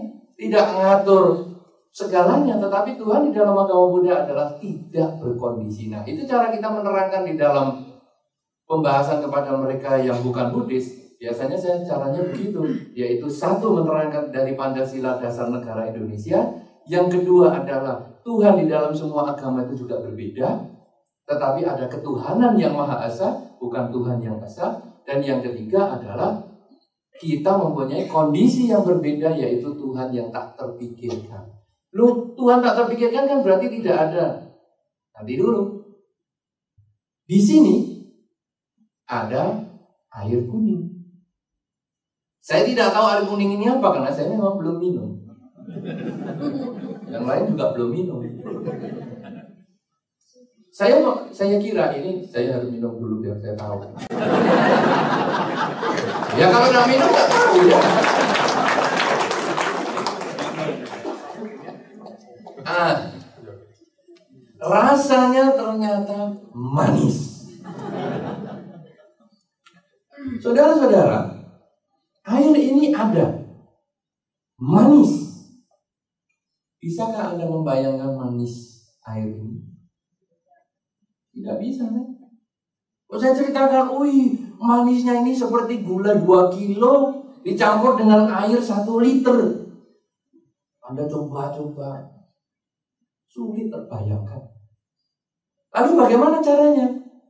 Coba. Ini bekas saya, coba. Oh berkah lu kata orang. Saudara-saudara, kalau sudah dirasakan baru tahu, oh. Ada yang mengatakan, gitu aja manis, gak manis. Ada yang mengatakan, aduh kemanis nih. ternyata barang yang ada tidak bisa diceritakan. Kalau demikian, apa gunanya cerita yang muluk-muluk? Kalau air gula ini aja tidak bisa menjelaskan dengan baik, mau nyeritakan sikit yang demikian luar biasa, bagaimana kita mampu? Nah, oleh karena itu, walaupun di dalam agama Buddha tidak terceritakan, bukan berarti tidak ada. Karena ini sudah terbukti. Jadi bagaimana? Ya dijalani. Kerelaan, kemoralan, konsentrasi. Jadi akhirnya kembali kepada kerelaan, kemoralan, dan konsentrasi lagi. Itu kuncinya. Jadi untuk menerangkan kepada yang bukan Buddhis, ya itu. Kalau dia nggak percaya, ya nggak usah ngotot. Kenapa? Karena memang belum pernah ada yang bisa membuktikan keberadaan Tuhan ataupun ketidakberadaan Tuhan. Karena semua menurut istilah Pak Wawan katanya buku. Kalau ngotot-ngotot, ngototlah kepada pengarang buku itu. Jangan ngotot sama yang baca buku. Kita cuma baca, kemudian sudah baca kita ingat-ingat, kemudian kita lemparkan kepada Anda. Anda tidak percaya, ya sudah. Sederhana sekali, kenapa? Tidak usah paksa lah. Tuhan harus sama, tidak usah paksa lah. Karena problemnya memang bukan pada Tuhan. Problemnya pada manusia ini. Saya cocok sekali itu dengan Pak Wowo.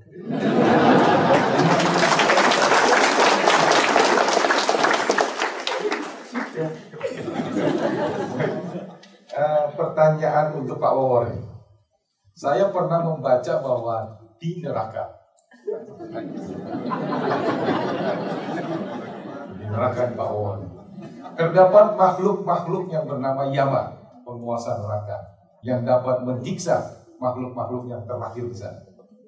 Pertanyaannya, adalah siapa makhluk yang bernama Yama tersebut.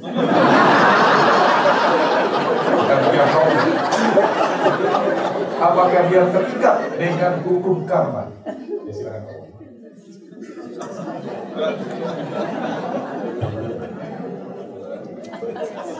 Pertanyaan tadi bertanya siapa namanya Yama itu ya? ya pertanyaannya adalah siapa makhluk yang bernama Yama? Yama apakah terikat dengan hukum karma? Dia bilang ini dia baca di buku kan? Saya juga baca di buku. Namanya Niraya Pala. Niraya Pala, penjaga neraka. Tapi hati-hati eh, baca buku-buku tersebut karena itu cuma merupakan kata-kata atau komentar dan ini pola pola India selalu banyak pakai apa namanya bunga-bunga itu bahasanya. Ini raya pala karena mengajar sama orang kalau tidak ada yang diorangkan itu susah. Seperti tadi, saya sudah katakan bahwa ketuhanan yang Maha itu impersonal. Dia bukan dalam bentuk pribadi. Tapi banyak orang nuntut karena terpengaruh dengan konsep yang lain. Dan problematik kita memang saya lenceng sedikit, sedikit problematik kita, problem yang kita hadapi dalam kehidupan sehari-hari kita sebagai umat Buddha, saya ada kalanya berseluruh. Lebih gampang umat Buddha ini diajari menjadi orang Islam atau Kristen daripada dia belajar Buddha Dhamma. Kenapa? Mental pola pikirnya sangat dipengaruhi dengan pola pikir dua agama ini. Jadi kalau dengar ada pertanyaan juga tadi sudah masuk bicara tentang manusia bernama. Ada pertanyaan tadi sekitar selalu saya sudah baca. Nah kenapa bukan seperti di agama lain itu? Manusia pertama adalah siapa? Nah kenapa bukan itu? Ya tadi saya sudah bilang karena kita berdasarkan pada buku tertentu. Dia pakai buku lain. Ya beda. Beda buku loh. Masalah salah siapa salah benar, aduh kita nggak usah pusingkan, nggak usah diributin. Masing-masing akan mempertahankan polanya sendiri-sendiri. Ya nggak usah, bukan itu maksud kita memang. Tapi kita cuma memintakan bahwa ini konsep kami, jangan dipaksakan terima konsep Anda. Kalau begitu kitab suci saya harus dirubah. Nah kalau kitab suci sudah dirubah, itu bukan kitab suci lagi. Jadi pertanyaan tentang si penjaga neraka itu Karena kalau menurut cerita di buku itu kan dia yang gergaji-gergaji orang ya. Yang bikin sate-sate orang dia. Nanti pertanyaan berikut. Apakah dia terikat dengan hukum karma? Nah, kalau begitu-begitu kan berarti dia kan punya karma pak. Ya sampai kapan karmanya habis? Karena banyaknya nyantai terus-terusan kan. Kipek-kipek katanya dia, kipas-kipas terus, kipas api. Ya itu simbolis itu menerangkan supaya orang itu gampang mengerti. Padahal yang bekerja di neraka tersebut karmanya sendiri begitu dia mati dia lahir di situ. Tidak ada yang ngatur-atur. Nanti saya yang ditanya oleh Pak Pandit itu nanti, Pak Wawar, api untuk masak itu berapa derajat? dia brengsek bertambah lebih panas. Yang itu kan kondom sekali nanti. Tidak ada itu hukum itu sendiri. Jadi siapa saja yang punya karma buruk sampai lahir di neraka ya dia otomatis kena. Dan karmanya yang menentukan pahit getirnya di sana, ya dia sendirilah yang buat. Jadi tidak boleh komplain sama siapa-siapa selain dasar karma saya itu jelek. Itu aja. Tapi saya potong sekitar lalu. Di dunia ini kita mengalami karma baik dan karma buruk. Kalau karma baik muncul, itu selalu dibilang menyenangkan. Itu artinya perasaan ya, menyenangkan. Kalau karma buruk muncul, itu menyakitkan, menyedihkan. Itu artinya juga perasaan yang dihantam juga. Jadi dengan kata lain, kalau Anda rajin meditasi dan bisa mengendalikan perasaan Anda, tidak ada yang menyenangkan dan menyedihkan lagi. Semua biasa saja. Kalau perasaan Anda Anda bisa kendalikan atau nyanyi aja feeling nyanyi sampai feeling kalau mampu kalau tidak ya nangis aja lah ya ini ada pertanyaan untuk menjelaskan kepada anak-anak. Ini untuk kita anak-anak kita siapakah yang menciptakan alam semesta ini? Di sini disebutkan anak-anak sekolah di sekolah Kristen. Kemudian pertanyaan kedua apakah teori Big Bang akan terjadinya alam semesta? Sama dengan yang ada di Tripitaka teori Big Bang menyatakan terjadi alam semesta Tuhan tidak berperan pertanyaan kedua. Pertanyaan ketiga apakah agama Buddha mengakui ada kekuatan super power yang membuat alam semesta ini? Tapi cuma kita tak perlu memuja atau meminta-minta mungkin bantu utama dulu nanti akan dilanjutkan Pak Wawan? Ya saya akan menjawab beberapa saja karena yang lain kan Pak Wawan arealnya ada Big Bang apa saya nggak ngerti saya akan menjawab sedikit tentang konsep penciptaan untuk anak-anak. Ini teori tetangga juga. Pertanyaan itu sudah pertanyaan tetangga. Bagaimana menerangkan konsep penciptaan kepada anak-anak? Kata penciptaan itu jelas tetangga. Tetangga agama Buddha. Bukan dari agama Buddha. Kenapa? Karena dari agama Buddha tidak pernah ada yang diciptakan. Semua adalah proses. Ketika seseorang lahir tahun 2000, Kemudian 2005 ditanya, umurmu berapa? Kalau dia mengatakan umur saya lima tahun, itu pengaruh tetangga. Maka itu yang Pak Ower sampaikan sulit menarik pengertian ke dalam konsep Buddhis itu tidak mudah. Saya sendiri membersihkan virus di kepala saya tiga bulan Tidak mudah. Kenapa? Karena semua berdasarkan penciptaan, padahal semua dalam proses. Tahun 2000 lahir, tahun 2005, sebetulnya umur dia bukan lima tahun. Umur dia sebetulnya lima tahun lebih sembilan bulan. Atau dibulatkan menjadi enam tahun. Kalau tahun 2000 lahir, tahun 2005 itu lima tahun, berarti tahun 2000 dia nol tahun. Kalau 0 tahun itu sudah 35 cm panjangnya. Dalam satu minggu mungkin sudah semeter. Nah, tidak terpikirkan, nggak masuk akal. Di tetangga aja bisa. Di tetangga kan ngomong begitu. Tapi apa benar begitu? Kan katanya buku juga dong. Nah, jadi sebetulnya tak terpikirkan, lebih sederhana. Tapi oh saya mau ketemu yang pertama. Baik, Buddha menjelaskan. Oh, ini sebetulnya bagiannya Pak Uwar, tapi oke lah. Saya kasih dikit-dikit lah. Saya pernah baca soalnya. Dijawab begini, kalau seandainya kamu sekarang ambil satu rumput, kamu ambil rambutmu satu. Tapi ini bukan Sang Buddha yang ngomong, kalau Sang Buddha ngomong rumput. Sekarang saya tadi belum baca, jadi saya ngomong rambut. Ambil rambut satu, Katakan ini kamu. Ambil cabut dua lagi. Ini bapak dan ibu. Ambil empat kakek nenekmu. Ambil delapan ini kongcong makcongmu. Sampai habis rambutmu. Belum ketemu manusia pertama dan kamu sudah siap jadi bingung.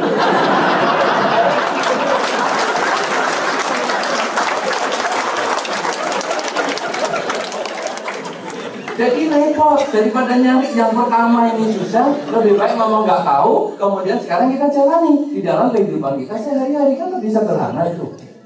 Ya, jadi anak-anak juga jangan dipaksa untuk percaya pada penciptaan harus ngomong itu proses karena itu waktu kamu lahir pun kamu sudah 9 bulan di dunia ini semua adalah proses Lalu pun proses-proses bagaimana? Nanti tunggu nak kalau kamu sudah dewasa, kamu dengar ceramahnya Pak Umar. apa? Itu aja.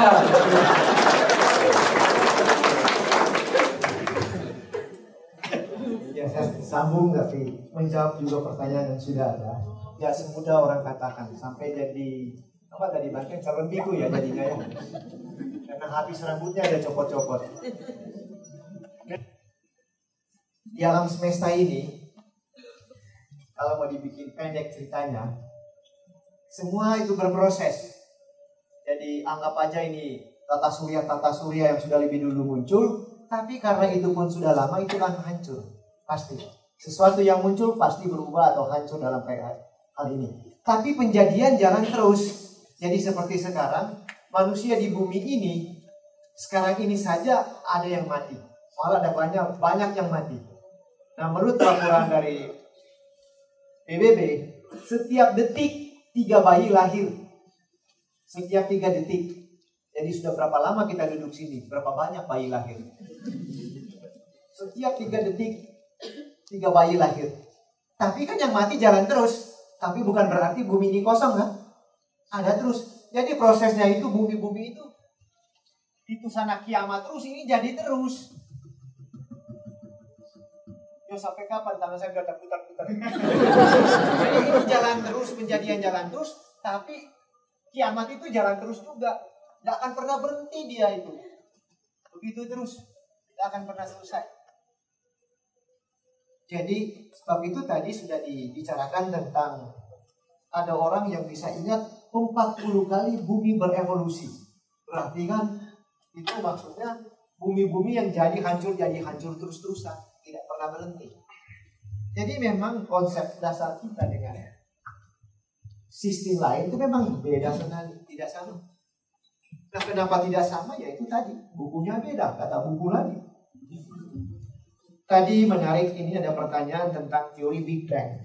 Teori Big Bang itu teori tentang ya karena bunyi bang bukan B A N itu bang bang itu. Karena yang bikin teori itu orang Amerika mereka menembak bunyinya bang bang bang. Kalau anak Indonesia nembak kan bunyinya dor dor dor. Dan kalau anak Jepang nembak pang pang pang. Padahal bunyi pistol yang sama tapi tiga anak bilang lain. Bahasa. Jadi maksudnya Big Bang ada dentuman maha dahsyat yang terjadi pada waktu alam semesta ini terbentuk. Tapi di situ pun jadi masalah.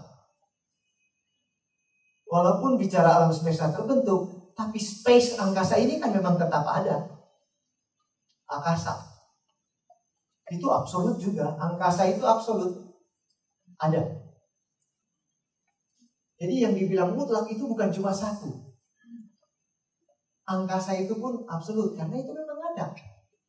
Nah, cerita Big Bang ini di alam semesta ini tadinya katanya ada kabut yang luar biasa besar sekali yang kasaraya lalu tiba-tiba meledak.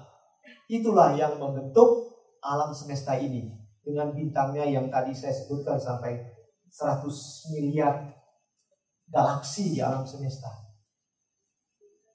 Teori ini kalau kita pelajari, kalau lihat saintifik begitu, berarti kejadian alam semesta ini sekaligus satu kali lakukan jadi semua.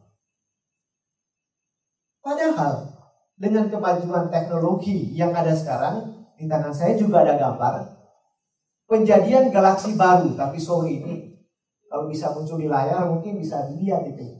Bahwa galaksi kita yang ada ini itu galaksi kita. Kita cuma satu debu titik kecil di sini. Ya, mungkin dari situ bisa kelihatan. Lalu yang poin ini ada galaksi baru yang terjadi. Mulai muncul galaksi baru yang ujung ini. Dia akan putus. Di sini sudah digambarkan dengan komputer, akhirnya muncul galaksi baru. Jadi dengan kata lain, secara saintifik juga itu, bahwa alam semesta ini berkembang terus. Bukan sekali jadi dengan teori Big Bang. Dengan penemuan sekarang, dengan foto-foto angkasa luar sekarang, teori Big Bang itu sudah jatuh. Karena teori Big Bang berteori tentang terjadinya alam semesta ini dalam satu kali dan dianggap sudah stop, sudah berhenti penjadiannya. Tapi ternyata dengan teknologi canggih sekarang ada teleskop Hubble yang dikirim ke angkasa raya itu memfoto angkasa raya kita. Eh ternyata ada galaksi baru yang mulai muncul, jadi galaksi katanya. Ada yang baru muncul. Nah kalau itu di Ya saya bukan mau bandingkan Tapi kalau di compare dengan Buddha Dhamma Kelihatan kok sinkron, saya takut bilang sama. Sinkron boleh kan, baru searah, tapi bukan sama. Wah di agama Buddha pun berproses terus, bumi bukan sekali jadi, nanti hancur sekaligus juga. Jadi teori Big Bang di dalam pandangan agama Buddha, kalau saya melihat dari sudut Buddhistik, nah, agama Buddha tolak. Ternyata itu pun jatuh dengan sains kemajuan sains itu sendiri. Nah bagaimana alam semesta ini terjadi? Hukum Damaniyama yang yang mengerjakan. Nah Damaniyama ini atau Dama itu sendiri, kalau kita baca dalam tiang Damaniyama Sutta, ada Buddha atau tidak ada Buddha? Ya itu bilang tata gata ya, upadawa tata gatanan, upadawa tata gatanan. Apakah ada Buddha muncul atau tidak muncul di alam semesta ini? Damaniyama itu tetap ada. Jadi sang Buddha sendiri cuma menemukan, bukan dia ciptakan damai itu. Jadi dengan kata lain, proses tetap jalan terus. Namun tadi ada juga pertanyaan yang menggelitik. Malah saya nyolong Bante. Ini dibilang kepada Bante, dari mana asal asal hukum alam itu?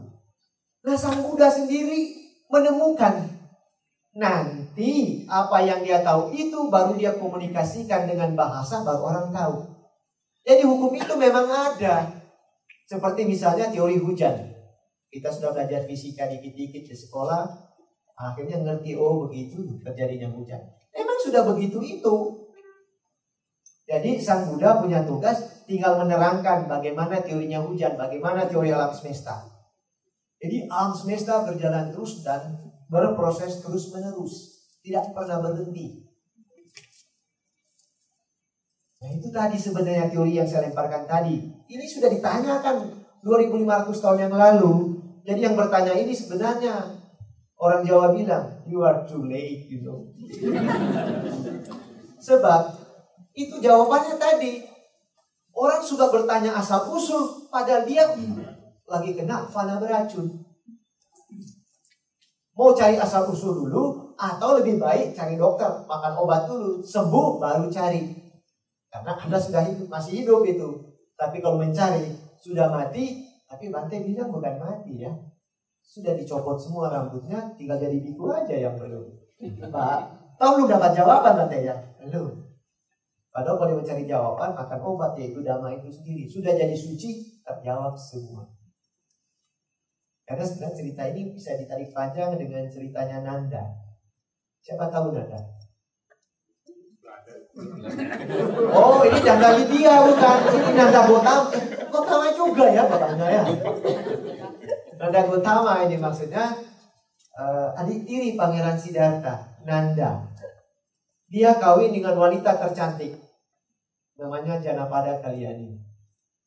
Tapi karena dia terlalu sopan kepada sang Buddha pada hari yang boleh dalam tanda kutip kita katakan tuh hari pemberkahannya sang Buddha juga datang diajak makan sebagai undangan karena dia itu sopan kepada sang Buddha patak sang Buddha tempat makan sang Buddha dia pegang dia pikir begitu sang Buddha berdiri dari duduk akan minta itu bata tapi sang Buddha tidak minta bata itu dia mangkok makan para biku itulah Sang Buddha jalan. Dia pikir nanti kalau keluar istana, Sang Buddha akan minta katanya. Tapi Sang Buddha itu tidak minta. Dia pikir nanti kalau sudah keluar batas istana, Sang Buddha akan minta. Ternyata Sang Buddha tidak minta. Sang Buddha jalan terus. Karena Sang Buddha tidak biasa kalau lihat mau lihat ke belakang begini, tidak biasa. Kalau Sang Buddha mau lihat ke belakang, balik kanan gerak. Begitu caranya Sang Buddha. Jadi Sang Buddha tidak biasa ngirik-ngirik ya gaya-gaya badak itu mesti lihat ke belakang. Akhirnya sampai ya di wihara ya itu di hutan. Nanda masih di samping. Waktu dia lagi jalan keluar lewat lapangan kerajaan, istrinya sudah teriak, Nanda kembali. Dia tidak bisa ngomong karena terlalu sopan sama sang Buddha. Begitu sampai di hutan, sang Buddha lihat dia. Sang Buddha cuma tanya satu, Nanda, kamu mau ditabiskan jadi biku? Karena tahu sopan dia jawab apa? Iya. Langsung bilang, Sariputta, habiskan. Udah langsung cukur jadi biku. Nah celaka. Nah, ini bukan kritik pandai. Dia sudah jadi biku, apa yang jadi? Selalu ngomong sama biku-biku muda dan para samanera. Samanera, tahu nggak istri saya itu cantik sekali. Biku masih cerita istri. Dia gini, gini, gini. Lapor ke Sang Buddha. Sang Buddha dengar. Lalu apa yang dibuat oleh Sang Buddha? Sang Buddha mengajak Nanda. Nanda ikut saya. Sang Buddha pegang dia lalu pergi. Tapi pergi yang pakai pesawat jet. Kalah lagi jet sekarang. Karena Sang Buddha pergi ke surga Tawatimsa. Nah waktu lagi melayang begitu ke angkasa. Jadi surga Tawatimsa rupanya di angkasa.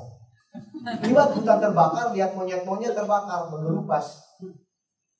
Nah begitu sampai di Tawatimsa, lihat banyak bidadari, cantik-cantik lagi. Tapi aneh itu, kakinya saya baca, saya sampai perhatikan itu.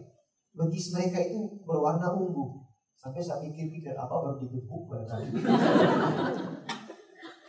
Celaka si Biku Nanda. Ditanya kepada Sang Buddha tanya, Nanda, kamu mau dah ini bidadari-bidadari ini.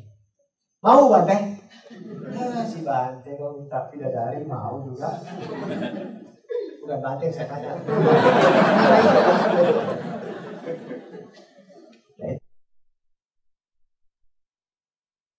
Pulang dengan nanda. Dengan satu syarat nanda. Ikuti yang saya katakan. Iya Bante. Yang bimbing untuk bermeditasi di pasar. Setelah dibimbing, Nanda bermeditasi dengan pikiran. Ingin dapat bidadari. Tadinya. Tapi begitu dia meditasi-meditasi, dia mengerti hakikat kehidupan. Dan apa sih itu manusia sesungguhnya. Malah dia jadi arahat. Nah begitu seorang jadi arahat, pasti nafsunya lenyap semua, gak ada lagi. Dia diam, biku-biku muda dengan Samanera tanya, Loh kok kamu sudah gak cerita lagi istri kamu? Dia malah cuma senyum. Lapor ke sang Buddha, kau ini, Bante ini kok lucu sekarang? Gara-gara kan dengar Bante bilang mau kasih bidadari, ya meditasi. Habis meditasi kok diam-diam. Nah, jadi maksud saya dengan cerita ini, ada kalanya itu bisa kita mesti pakai cara-cara lurking. Ya, apa itu namanya ya? Bahasa Inggris itu lurking itu. Orang itu seperti dibujuk dulu, apa? Mau dikasih permen, baru mau bekerja. Nampaknya begitu. Padahal dalam pandangan Budi sesungguhnya ya kalau kita sudah mengerti jangan dibujuk-bujuk itu lagi untuk melaksanakan yang saya garis tadi itu. laksanakan sila samadhi dan panyalah. Jadi jangan tanya lagi mana bidadarinya. Tapi itu mungkin tipikal manusia. Harus dibujuk dulu. Akan diberikan hadiah. Jadi apa namanya? Punishment dan apa ini? Reward barangkali dulu baru jalan.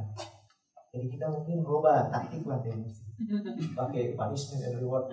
Mesti begitu baru dhamma akan dilaksanakan. Jadi bicara tentang asal hukum alam semesta, di alam semesta ini memang sudah jalan dengan sendirinya. Sang Buddha hampir saja beliau mati. Jadi jalannya mutar-mutar hampir mati, akhirnya sampai ke top. Begitu sampai ke top, dia katakan, laksanakan ini aja. Dia bikin jalan lurus, yaitu sila samadhi dan tanya. Jadi bagi orang Buddhis, jangan tanya dulu asal usul ke mana-mana itu. Yang penting laksanakan sila samadhi dan tanya. Anda sudah suci, sudah sampai di top, baru anda lihat pemandangan yang indah itu. Tapi pada kalanya kita mau tahu dulu informasi tentang pemandangan indah itu. Next time. itulah kita manusia. Istilahnya ngandai. Masuk akal dulu ya. Iya. Saya lihat ada orang duduk di sana lagi nunggu. Oh, lagi nunggu ya? Kok gak jadi angkat celaka dia. Tapi jadi minggu dulu ya. Hah? Udah minggu, udah diizinkan bu. Soalnya ibunya ada di sini. Ada di sini. Uh, baik, jadi ada pertanyaan kita mungkin waktunya sangat terbatas. Diharapkan 5 menit sampai 10 menit lagi kita bisa selesai. Banyak pertanyaan, tapi mungkin juga ada nanti ada program-program berikutnya dari Yagi. Uh, untuk batin tamu Tadi disebutkan kesetaraan pria dan wanita. Jadi, tentang kesetaraan pria dan wanita, pria dan wanita kan sama. Tapi kenapa calon Buddha harus berjenis kelamin laki-laki? Itu calon Buddha yang dimaksudnya akan datang. Kenapa kelamin laki-laki? Pertanyaan kedua, kenapa di wihara-wihara tertentu ada orang yang kesurupan dewa-dewa? Kenapa bisa begitu? Dan dewa apa yang masuk. Apa itu makhluk lain? Ya, ini untuk bantu kamu. Iya, tentang kesetaraan karena itu berdasarkan buku Buddhis nanti dia Pak Wawor. Kenapa kok seorang sama sang Buddha itu mesti laki-laki itu Pak Wawor. Tapi yang bagaimana tentang kesurupan nanti saya akan coba ceritakan itu prosesnya. Nomor satu, saya harus menjelaskan bahwa istilah kesurupan adalah istilah yang kurang tepat. Sama dengan penciptaan, sebetulnya tidak tepat karena yang tepat kan proses. Nah, demikian pula dengan kesurupan.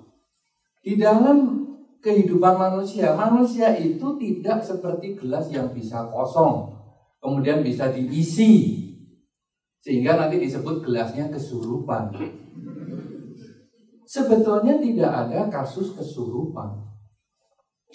Yang ada adalah kasus dipengaruhi.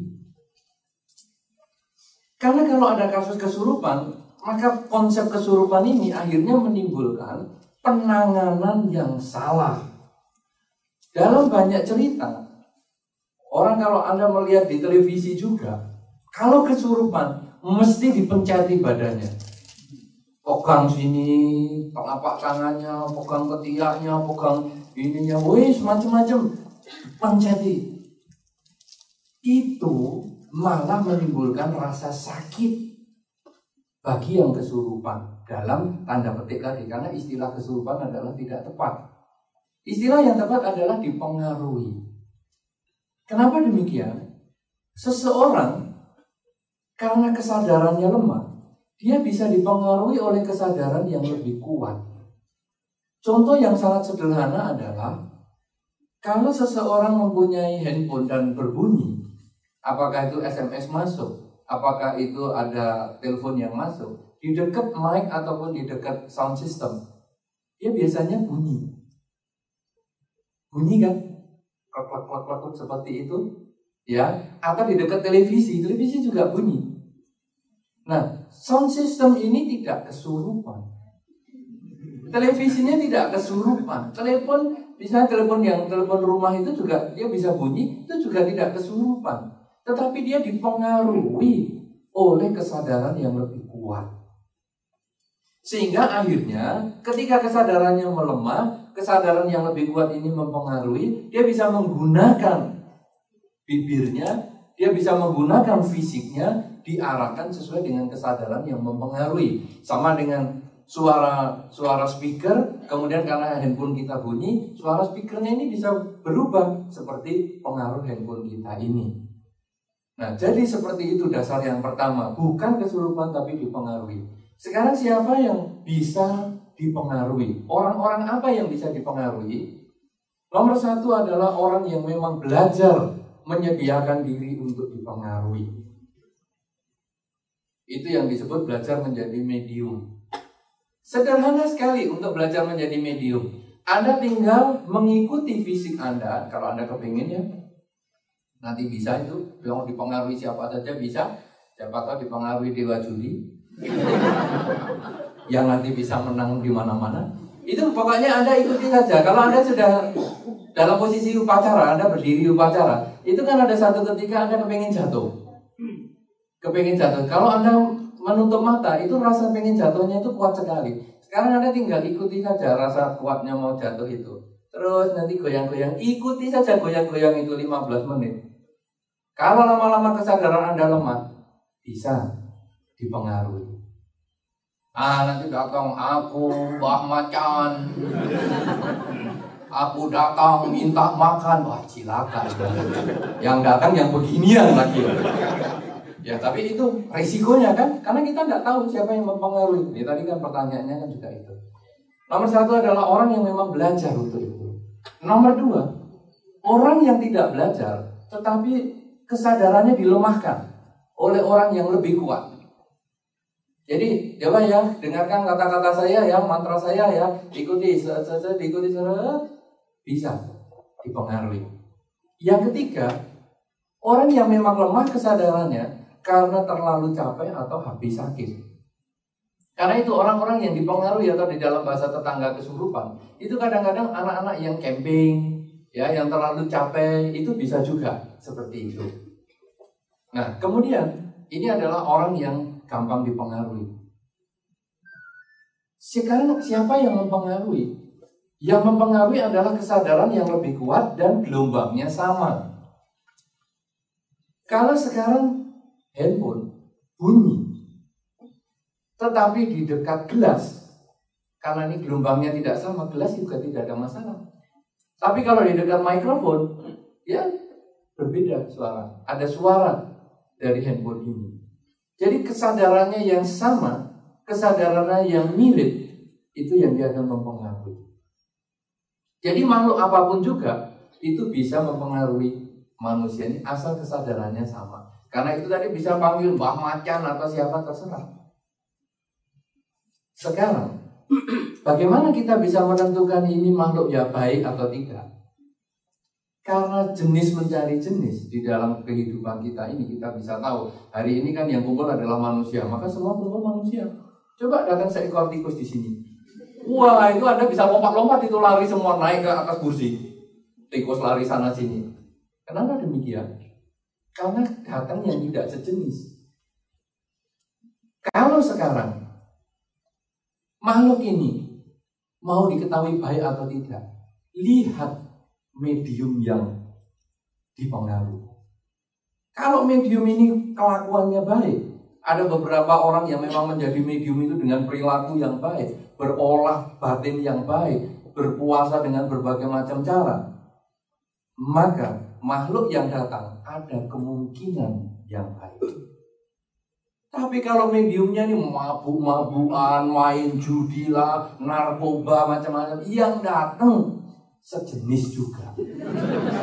Ya orang yang mati penasaran narkoba, yang lain-lain itu, yang OD, OD itu semua. Datanglah itu overdosis itu. Ini bisa terjadi seperti itu karena ini yang sejenis. Atau berdasarkan pengakuan. Pengakuan misalnya saya dewa macan. Yang itu dewa apa? Bisa. Pengakuan bisa ada betulnya, tapi belum tentu betul. Kenapa demikian? Seperti yang tadi saya sampaikan. Pemujaan kadang timbul karena ketakutan. Kalau sekarang takut pada petir, lalu seseorang memuja dewa petir. Membuat satu bentukan tertentu seperti dewa petir atau diimajinasikan, dibayangkan bahwa ini adalah dewa petir dengan membawa palunya dan membawa pahatnya. Lalu dia sembahyang mati-matian di situ. Maka ketika dia meninggal dunia karena kemelekatannya, dia pada sesembayangannya ini, arca dewa petir ini, maka dia mati menjadi makhluk penjaga dewa petir ini. Sehingga ketika ada medium yang di situ, oh ya dewa saya minta dipengaruhi biar saya tahu nanti nomor berapa yang keluar. Lalu makhluk ini kebetulan sejenis, dia mempengaruhi. Dia mengatakan aku dewa petir. Padahal sebetulnya dia dewa lokal. Cuma dewa yang jaga di situ saja. Oleh karena itu walaupun seorang umat Buddha sering membaca parita di depan arca Sang Buddha, sebaiknya juga tidak melekat dengan arca Sang Buddha. Karena ketika meninggal dunia, kalau kita melekat dengan arca Sang Buddha, aduh aku senang sekali melihat arca Sang Buddha yang ini apa-apa, mati kita nanti jadi dewa lokal. Yang ada di situ dan Anda jangan heran, banyak orang yang dipengaruhi mengatakan aku dipengaruhi oleh Sang Buddha. Ada itu. Kita meyakini Sang Buddha sudah tidak lahir kembali, tetapi di dalam dunia yang kenyataannya, banyak orang dalam bahasa tetangga kesurupan mengaku kesurupan Sang Buddha. Dari mana ini? Dari orang yang melekat dengan arca Sang Buddha ini. Apakah dia suka sembahyang kepada arca Sang Buddha? Apakah dia membuat arca Sang Buddha? Waktu membuat belum selesai kemudian mati dia jadi melekat jadi makhluk di situ atau dia pencuri arca Sang Buddha. Juga bisa ketika sudah mencuri dia takut-takut ketangkep, tahu-tahu matilah di situ. Jadilah dia dewa lokal. Nah, oleh karena itu, sebetulnya kalau manusia belum mempunyai ketajaman batin melihat makhluk lain, dia tidak akan bisa tahu persis ini dewa atau bukan dewa. Tidak tahu persis, hanya berdasarkan pengakuan. Oh ya, aku dewa makian atau apa? Hanya berdasarkan pengakuan. Lalu bagaimana sikap kita umat Buddha terhadap orang yang bisa kemasukan atau bisa kepengaruhan ini? Yang paling penting adalah didengarkan dulu. Kalau memang nasihatnya baik dan tidak merugikan, Anda mau jalani silahkan. Tapi kalau nasihatnya buruk, merugikan, Anda pengen selamat, potonglah kambing tiap hari lahirmu nanti mesti selamat. Mana mungkin? Oh, kambingnya saja sudah tidak selamat. Bagaimana bisa menyelamatkan orang yang motong? Jadi sudah tidak mungkin lagi. Kalau sudah begitu kita jangan ikuti. Tapi kalau nasihatnya baik, oh supaya kamu selamat, pergilah kamu ke panti asuhan, kemudian kamu menolong mereka, pergilah kamu ke tempat bencana, mencoba di sana selamat atau tidak. Kalau memang masuk akal diikuti, tapi kalau wah nyoba ke tempat bencana, mana berani saya, ya jangan diikuti. Dengan cara seperti itu, maka kita jadi bisa membedakan. Oh, saya hanya mendengar nasihatnya si A. Masalah dia mengaku dewa apa-apa-apa, kita tidak bisa membuktikan. Kecuali kita bisa melihat secara pasti. Ya, oleh karena itu, siapa yang bisa kesurupan? Orang yang lemah kesadarannya. Siapa yang bisa mempengaruhi? Mereka yang kesadarannya lebih kuat. Bagaimana supaya kita tidak gampang dipengaruhi? Anda mungkin ada sebagian di antara kita yang gampang kesurupan, misalnya dalam bahasa tetangga, latih konsentrasi. Orang yang mau kesurupan, itu biasanya ada tandanya. Kalau dia sudah mau kesurupan atau mau dipengaruhi, nomor satu badannya serasa lemes. Ada rasa yang lemes dan badan terasa agak dingin.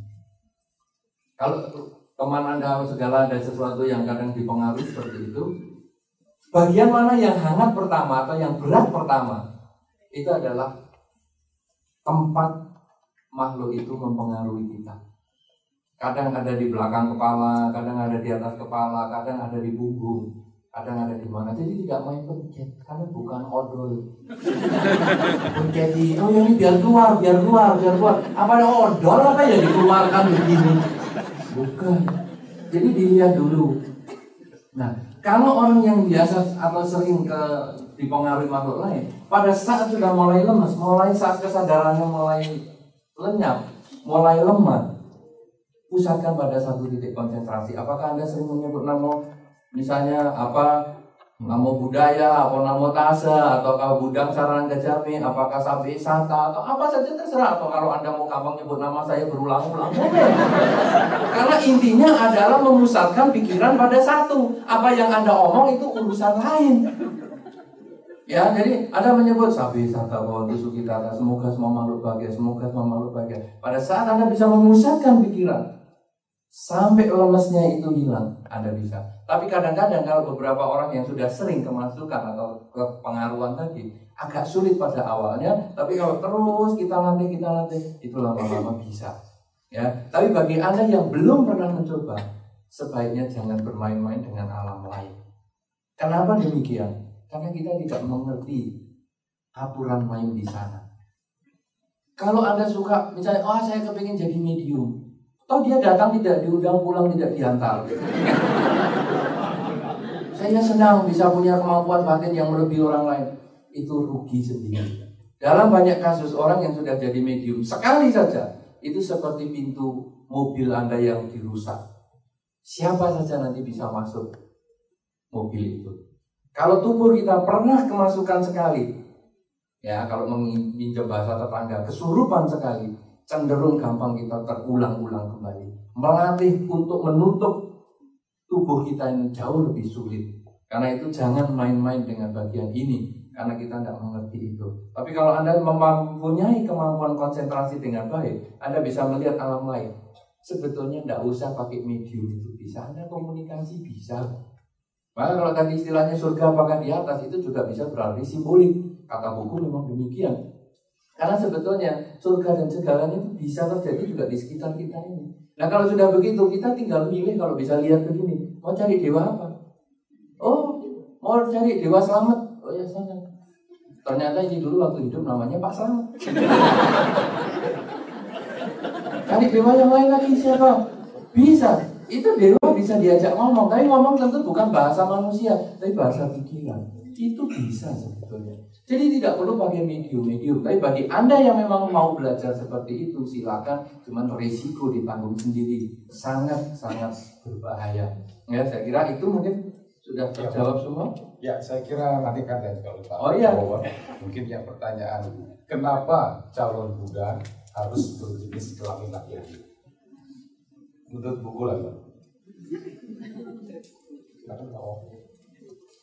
Kenapa calon Buddha harus berjenis laki-laki, bukan perempuan? Oh begitu. Uh, memang tadi saya sudah lagi ngomong waktu tadi itu saya sudah pikirin bisa ditanyai. Jadi begitu pertanyaan ini muncul tadi, saya sudah tertawa sendiri. Woi, enak juga bos.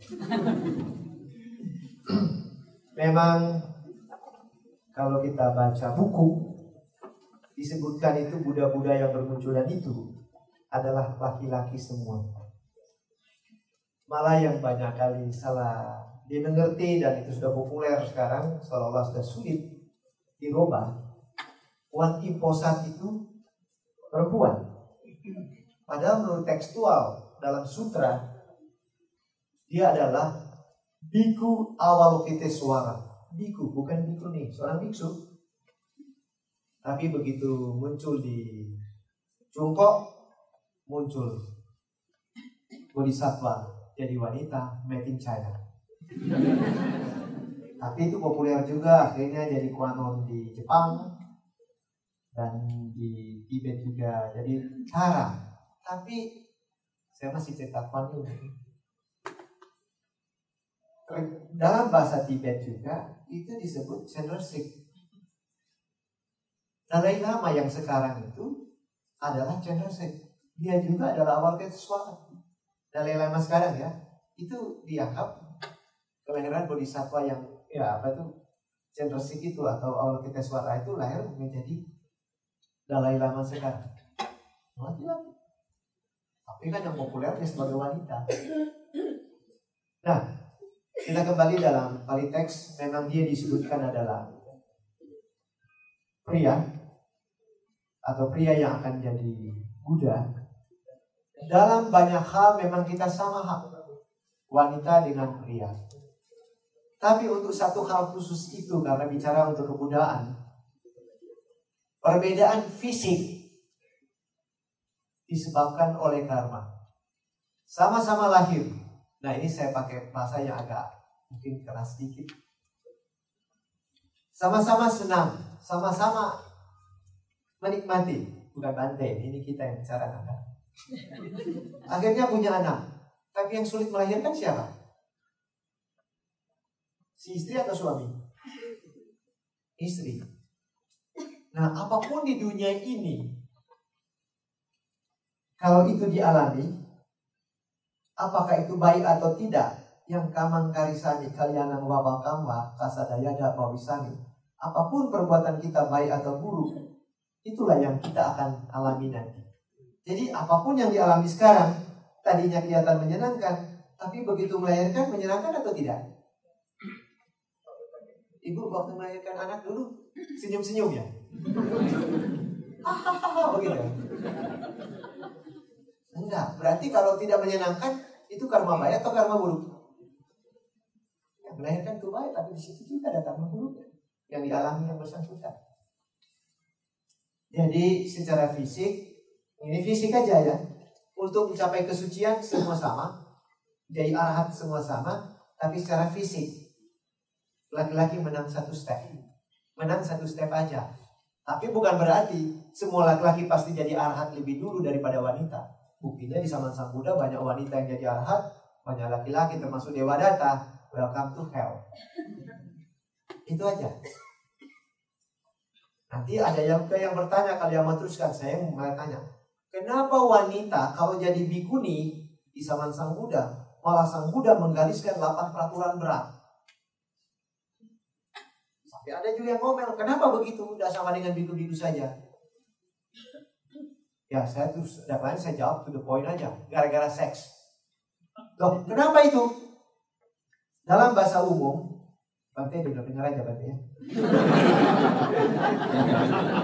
Karena Bante tak tutup kupingnya sih. Wanita aja pada umumnya. Ya tapi memang tergantung budaya. Duduknya nggak beres salah aja. Laki-laki banyak nggak malu mau lihat dan cari-cari lihat. Dan saya balik. Kalau laki-laki lagi bengkok pikirannya, dia lagi birahi, langsung lihat perempuan, bilang ayo dengan saya yuk mau. Oh si wanita lari jerit-jerit. Tapi awas kalau wanita yang bilang, ayo dengan saya, saya mau. Oh laki-laki nggak seji-seji, seru. Itulah peraturan diperketat begitu karena masalahnya memang ke sana sebenarnya. Cuma karena terlalu sopan karena Sang Buddha itu mantan pangeran, kata-kata dia terlalu baik, terlalu sopan. Kalau mungkin saya jadi Buddha, bahasa saya to poin aja. Kalau mungkin, padahal tidak mungkin. Baiklah saya tambahkan tadi ini ada pertanyaan tentang Big Bang tadi. Saya lagi mikir-mikir pertanyaan itu memang saya sudah katakan tadi agama Buddha tidak setuju dengan teori Big Bang karena teori Big Bang itu masih satu acuan, masih hipotesa. Di dalam Anggutara Nikaya kelompok keempat, salah satu hal yang tidak bisa dipikirkan atau di dalam Acintea Sutta, ada satu sutta yang Acintea yaitu sutta yang tidak bisa terpikirkan oleh manusia biasa. Salah satunya adalah Loka Cinta Acintea. Asal usul alam semesta ini tidak bisa dipikirkan oleh kemampuan manusia biasa. Sampai gila tidak akan dapat jawaban. Begitu yang tertulis dalam Acitian Sutta. Jadi teori-teori tentang penciptaan yang ada sekarang ini di saintifik dengan banyak hipotesanya, ya tetap hipotesa saja. Seperti teori Darwin misalnya. Nah, itu kan dia berhipotesa saja. Jadi teori Big Bang memang ditolak dalam pandangan agama Buddha. Terima kasih.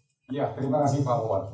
Jadi memang hari ini saya kira sudah waktunya sudah lewat 10 menit, 15 menit. Dan memang masih banyak pertanyaan yang mungkin belum terjawab. Tetapi memang kelihatannya ini episode pertama. Ada lanjutan kedua kan. Jadi saya kira nanti tunggu saja undangannya menyusul. Jadi pada saat ini memang adalah membahas seperti ini. Dan kelihatannya, saya nggak tahu nanti mungkin Yayasan Yadi akan follow up lebih lanjut kemungkinan-kemungkinan berikutnya. Dan sebelum kita tutup, kita akan berikan applause dulu kepada dua pembicara kita. Terima kasih untuk Bante Utamo dan Pak Wawor yang telah memberikan ceramahnya dengan baik dan mudah-mudahan berguna bagi kita semua. Dan untuk itu waktu kami serahkan kembali kepada Pak yang